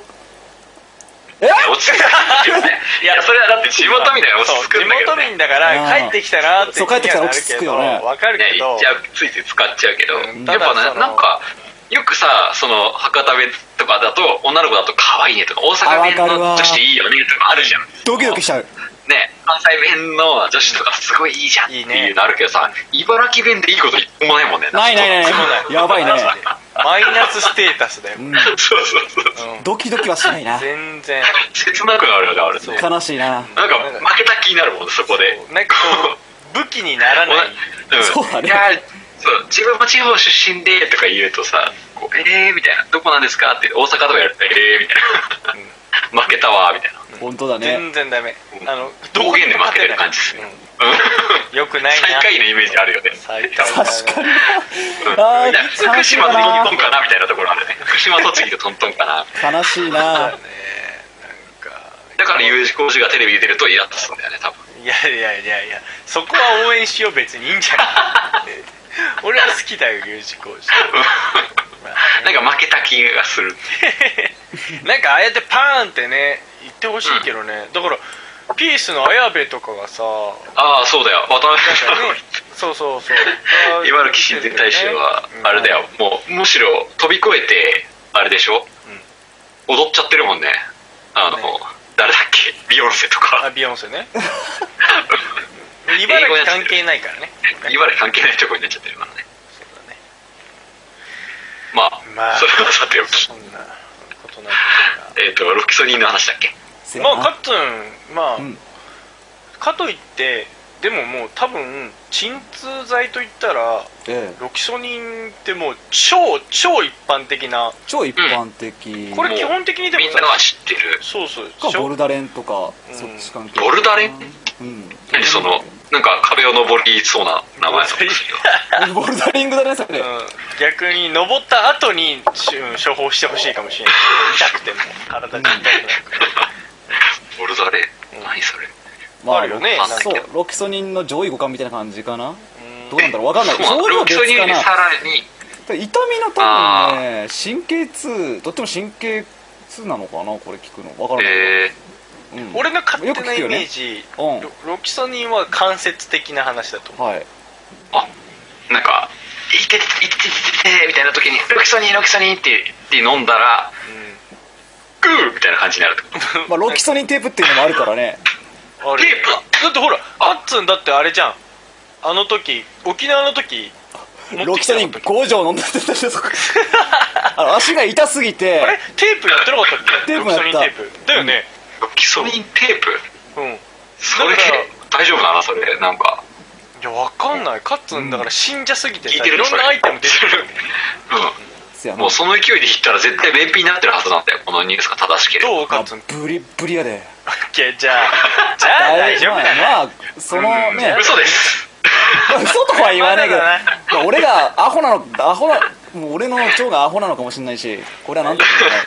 まあ個人差がありますから薬はな何にしても。もうなんかもう何個も何個もハンバーガーだけ食ったりポテト食ったりしてロキソニン飲んでも便が出るんだからあなたは強い。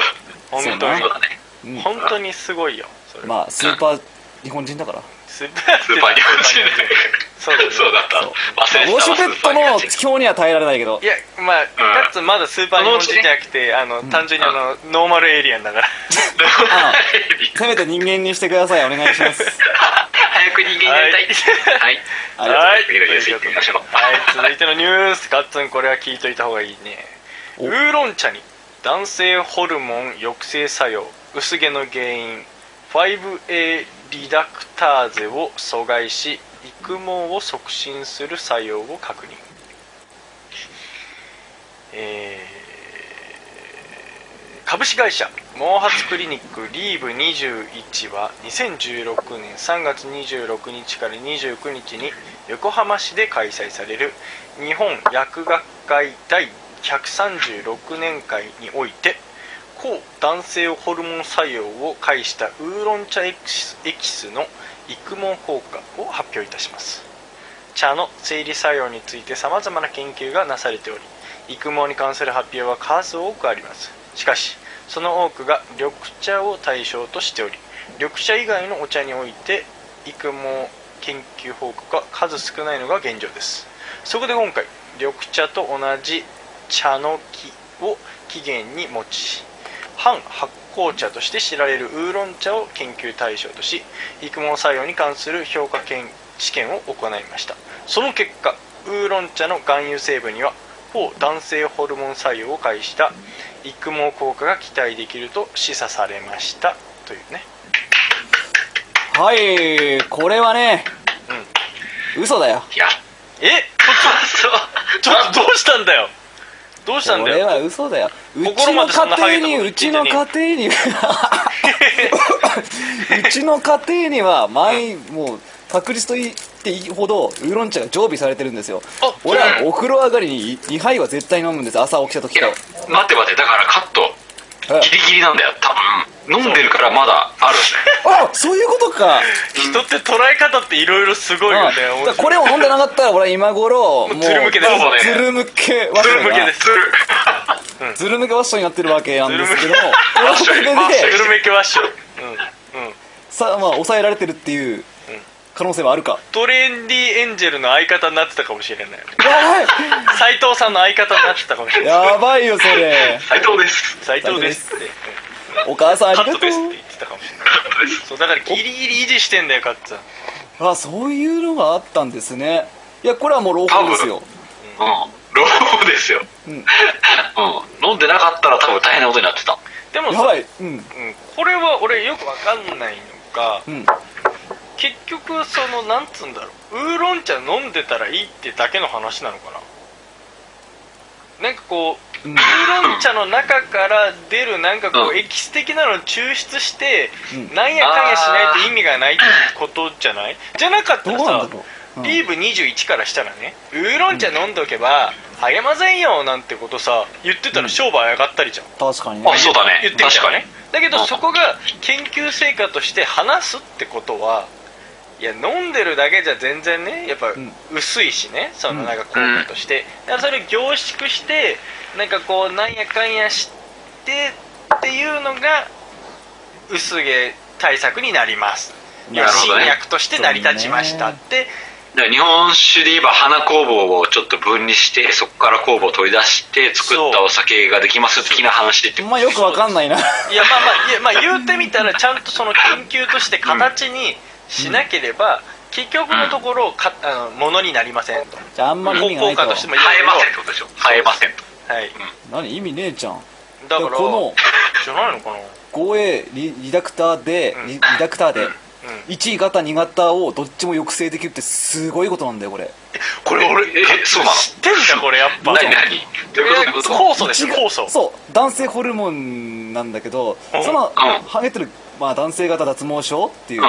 要は男性ホルモンが強ければ強いほどハゲる男性ホルモンが暴走すると。俺暴走してるからまあ、うん。暴走して男性ホルモンってだからまあわかるわカッツン男性ホルモン暴走してそう。確かに。暴走してそうだ。すね毛ボーボーだしな。暴走からも伝わってくるよそううん。従来の育毛剤にはその1型を抑制させるっていう効果はあああるんだよ。あ俺も今飲んでるんだけどね。うんそう。1型なんだ。男性ホルモンを減らすことで要は髪を生やすっていう作戦でしょ？まあ要するに。暴走させないんでしょ？そう。暴走そうを悪い酵素を出さない。うん。だからうん。うん。悪いこそ出す。ああそういうことね。はいはいはい。そうこの2型がね抑制できるってうん。ものすごい発見だと思うんだよね。これだから両方をうん。ある意味その変な働きをしちゃう酵素の働きを阻害するっていうのは画期的なんだカッツンかすると期的だよ。まあ一応あるっちゃあるんだけど2型まで抑えたかみたいな。そう。つまるところそれって男性ホルモンを両方 H 型2型を両方抑えちゃうってこと？そうそう抑制悪悪いやつにしないんだね要するに。多分、うん俺の今の理解とすると男性ホルモンは男性ホルモンとしてあって、うん。それを残したまま？それを活性化させちゃう酵素が今言った1型2型それです。素晴らしい。ああなるほどね。だからあでも要は活性化しないってことだよね。それを抑えちゃうってそうこと。そうそうそうそう。だから要はその酵素の働きを阻害してやればうん。男性ホルモンは暴走しないと。だからいわゆる気になってるのが、うんそうそう要はハゲないために男性ホルモンの活性を抑えるっていう作戦でカットが前言ってたのは、要は性欲が落ちるって言ってたんだよねそやな。うん。まあ普通がありましたね。うん。だからまあそれ仕方ないじゃん。どうなっちゃうの可能性はじゃあウーロン茶逆に言えばのね逆に言えばウーロン茶を飲むと性欲が落ちるっていうことになるよね。そうなんってだことになるよね。それで言えばね。まあふ絶対なんか副作用。でもそうなんじゃない？あるよね。いやでもはいこれはさ俺思うんだけどウーロン茶ぐらいがちょうどいいんじゃない？あの予防 逆に薄まって要はなるほどね。そのもう程よく抑えられるブワーってそうブワーってその酵素が出ちゃってもう男性ホルモン暴走ってなってたらそれを一気性犯罪に一気に沈一気に沈めるにはさ、まあ、結構それをおもう覆すぐらいのさ抑え込みしないとダメなわけじゃん。ね。あだからこううん抑え込まれちゃう。もうもううん。シュンシュンシュンシュンシュンってですね、だから前にあのスカート覗くために下水の下に入ってたところに下水が下水にウーロン茶で流してやればいんだよザーって言ったら、うん俺何してるんだろうって出てくるウーロン茶かけられたらねそれがなみんな目が覚めるみたいな、うんだからしてたんだっけみたいな基本普通の男性ホルモン量を維持してる人たちは別にそのなんつうんだろうなまあいやだからそれやっぱ夏にさほらみんな性欲が高まるじゃん夏って。はいはい。それをやっぱウーロン茶を夏飲むじゃん。うん。抑えてんじゃない？それで そうなの？そういうことなの？いや。る高まるこう高まるその本能能の部分を。ウーロン茶で抑えるっていう自ら防衛本能としてやってるんじゃないですか、それすげえな面るとウーロン茶飲みたいなみたいな。夏にウーロン茶飲みたい人は多分性欲高いかもしれない。でそこでだからなんかコーラとかそういうのとか飲んじゃってたらもう暴走です暴走しちゃいます暴走したあがあげく秋冬ぐらいになるとハゲてるんで。なるほど。そこでウーロン茶を取れる人は生えてるってことだね。そう。ああそういうことか。えつうかもう俺大丈夫かな？二人から見てまだ抗ってる？いや全然大丈夫だと思うよ。君はね気にしすぎだよねなんかもうねもう潔く行こうぜって思うお前うちの俺お前さうちの父ちゃんのね俺の同じ年の写真見た時あるいやないよそれないずる抜けワッシュずる抜けワッシュですいやなんでワッショイしちゃってんマジでしょ。のワッショイないやのまあいいんだけど。でも別にそれによってどうっていう話じゃないじゃん。いや死活問題だからね。えそう？かな、まあね。俺がねブルース・ウィリスみたいにい。や正直ショックだよね。うん。いやぶっちゃけ話だと本当に今日鍋島行ってこのイーブリさんは結構来てるんですよ、うんいやかっこいいハゲはいるじゃんだけかっどこいいねめちゃめちゃかっこいいよ。いやでも俺がハゲたところで ブルース・ウィルスにはなれないんだよ。まあそうだよ。まあブルース・ウィルス代表選手だけど。違う、うん。やっぱね年いってからハゲるのとああ若ハゲってやつだね。若いうちにこの顔はそんなねあのまだ若いのに髪そのギャップがね埋められないよどうしても。そうだね。うん。それはちょっと痛いよね、うん。そのいやまあ気になるのは若いうちだけじゃん。え？気になるのは若いうちだけじゃんいやまあ多分そうだと思うんだけど、うん。いやーまあだとしてねやっぱ。いや気にしすぎだと思うよ。そんな。いや。いや気にするよ。いや気にするでそれは。やっぱ。生えてる人はいいよそこになんかそんなに気を使っててどうすんだよって感じがするけど。じゃあまあ気にするったって別に一日の中でそんなもうほんのちょっとの間だけどまあそれでもやっぱハゲたくはないなと思うでしょ。よ、うん。でそのまあその程度のことなんだけど、で別にお手軽にねなんかこう一錠飲んでそれが予防できるっていうんだったらそれぐらいはまあじゃあしようかととは思うし、まあね。ウーロン茶でもそのまあ治るってんだったらね、メンタル分もいいよね。いくらするのかって話だけどさ。いやまあだけどねある程度かけててもやっぱ避けたいかな俺はやっぱ。うん。精神衛生がすごくいいよだって。でまあ別になってしまえばなってしまったでそれを受け入れられるのは受け入れられるんだけど、うん。まある程度今医療とか研究も発達してきてる中で、カバーできるんだったらカバーしたいんだけど、うんこれまたカッツンあれだよね。そのやめ時がわからないっていう怖さはあるよあー。あれね。そう。続いちゃうからね。俺一回やめた時ひひどかったって言ったよね確かね。あ言ってたね。なんだっけ？なんかそのあれだよね。今なんか産毛が生えてる部分が本当にあドゥルンってあ写真来たじゃん。うんカッツン。か 送ったよねうん。二人に。ここ生えてきたでしょみたいなそう写真そうそう。そう来たしね。ビフォーアフター送ってそんで、うん。生えたからもう俺もういいかっつってやめた。もう性欲もなんか落ちてきたし復活させようかなってバリバリねうん。元気もりもりにやりたいぜ。うん。でまあやめたわけですよ。うん。いやもう12ヶ月でズル向けワッショイでしたね。ぶっちゃけよく分かんなかったよねその生えてるの。いや嘘。やっぱやっぱね まあ俺は生えてる。なって思うけど見かけ上そんなに言うたらあまあまあまあまあ。大差ないんだよ言うたまあ。ら誤差なのよ。うふもうカッツン怒れ怒れカッツン。カッツン怒れ。今の怒っていいよ。カッツンのその涙ぐましい努力を踏みにじるようなこと言ってる。踏みにじったけどほんとぐっちゃぐちゃにされたわ今俺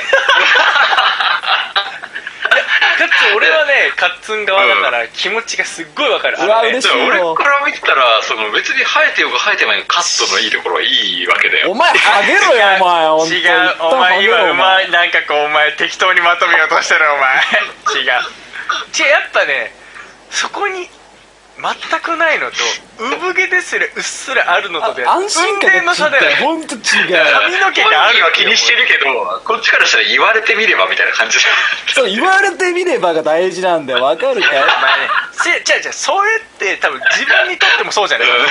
自分にとってだって別に気にしてない時は気にしてないんだけど、うん。ある時パッて鏡見た時にハッてする時が来るんだよね。本当だよ。あるんだよねそういうタイミングが。だから、まあまあわかるよ。お前すっぽんぽんでさね上手にすっぽんぽんで街を歩くのとヒートテック1枚着るの全然違うだろお前。何の話か全く分かんないんだけど。本当にプレゼンベタだな。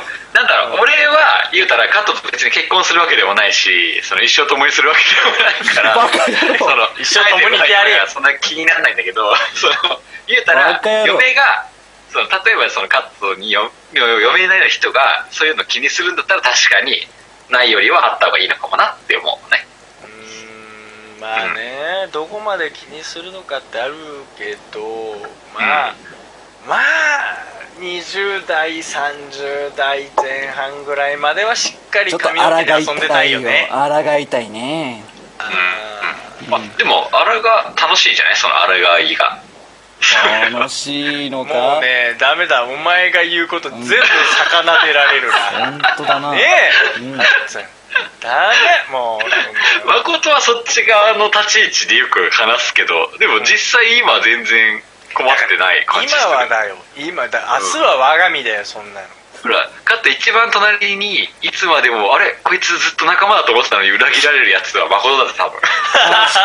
だそう話半分で聞いてるから大丈夫。こい俺内心思ってたもん。お前結構なんでこいつ急に裏切ってくるなんでだよね大体あごめん俺ハゲなかったからさ。でスタートの時点で大体差があるんだよ。俺の場合がでこの広さが2 0ンチぐらいあるのにお前はその半分ぐらいだろ。もう 100m 走やんのにお前は 80m どこからスタートしてるの。俺はもうフライングしてるわけ。200m そんな？200メーター走ってきてる。そんなもう税入ってるところからスタート。そう。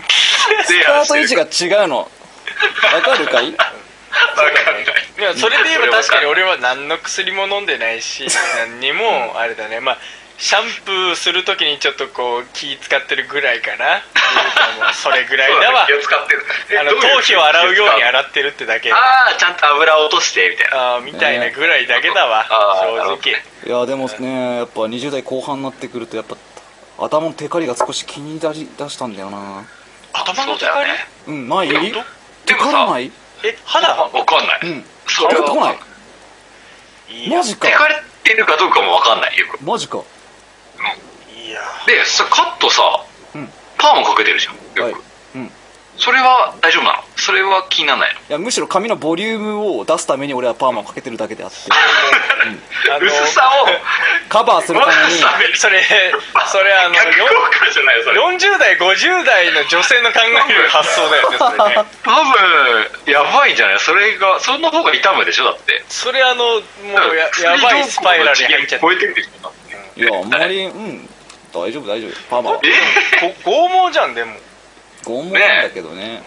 朝起きた時バーンってなってるじゃんよく。うん。すごいと思うけどね。まあ髪の量はあるって言われるけど。とりあえずもうカッツンあれだな。ウーロン茶でシャンプーしよう。そうだね。いいねそれ。幹部に直接行こう。だね。うん。ロキソニンを歯に直接やった男が何お前そんねなひ弱なこと言うんだと。ウーロン茶かぶるぐらい大丈夫だと、それで言えば本当に俺だからあの病院行ってお任せにしてるの全部。髪の毛、うん。はいはい。そうするとやっぱ店長さんが「えあのパーマかける?」みたいなこと言言ってくるわけだよ。おいおい。でもパーマすげえハゲたらどうしようって思う。なんか。思ってんじゃねえか。思ってるわけ少なからずなんか思ってんじゃん。見てる。だからこれいつまでできんのかなと思いながら。だからその恐怖だようんだからやっぱお前だってその恐怖を感じてるんじゃないいやか持ってるよちゃんと。大丈夫ですよ。まあそりゃそうだよな。安心し安心してください。ただ僕はみんなそうだよ。そうそうそう。これだから髪の染めるとか言われるとちょっと染めるのはちょっと怖いなと思ってちょっと染めるのは勘弁みたいな感じになる。お前ら本当にあの髪の毛で遊びすぎだよお前ら。ね俺らは一切遊んでないもんね。俺はもう10代でそれは卒業したから。短いもんね。うん。そうだけどその紫外線が逆にこの地肌頭皮にじりじりと。それはそれで気になる。それはそれで気になる。ダメだもう気になっちゃう。もうもうダメだもう不自由だよもう。若いうちは何やってもいいんじゃないですか。それで言えば。それがねお肌にも現れるし髪にも出てくるんですよ。そうだね。若かりし頃のあれがね。ないな本当だよ。見れないしね。まあ。楽しんでいこうよ。そうだね。いやウーロン茶飲んででさなんとかなるぐらいならなんとかしたいなうん。売るんじゃなもんか。そうだね。だから誰がハゲてもおつまみですは続けますよ。そうだね。そうだね。もう報告します放送で。そうだね。誠がハゲましたそうだね。一着一着。一着。一着。一着。カラブレットが一着でブラックホ誰が一番最初にハゲそうかちょっとあれだね。今のうちに賭けしといてほしいね。割とダークホースが体型だからな。そのハゲの定義にもよるけどね。ある意味ね。うん。うんだから10センチ以上生えてないゾーンができたら。交代したらってこと？交代したら。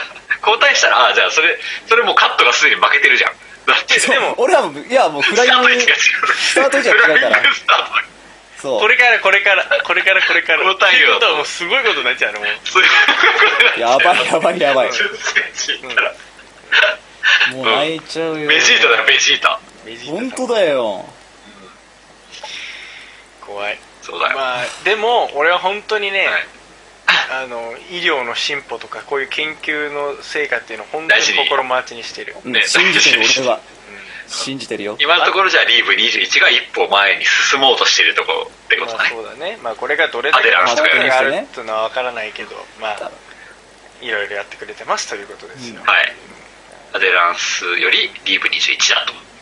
やそれは分かんないけど まあまあまあそのかんない。メーカーのことよく分かんないから、はい。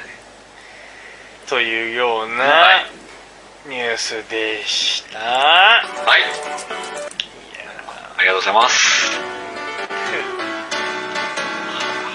あでしばらくまだ佐賀にいんの？大変は。あ明日まで。明日から福岡から帰るっていうああ楽しんでるな。再来週は山形か。まあ再来週はまだ行こうかなと思ってるんだけどまあ来週もちょっと佐賀に来てお酒いっぱい仕入れちゃったから来週も佐賀のお酒やろうかなと思って。あいいんじゃない？いいんじゃないですか？いいと思うよ。全然いいと思う。はい。はい。まあちょっと楽しみにしててください。はい。ということで今週も聞いてくれた方ありがとうございました。ありがとうございます。ありがとうございました。佐賀の収穫多いねだいぶ。いやー最初からねいい酒あるって知ってるしね。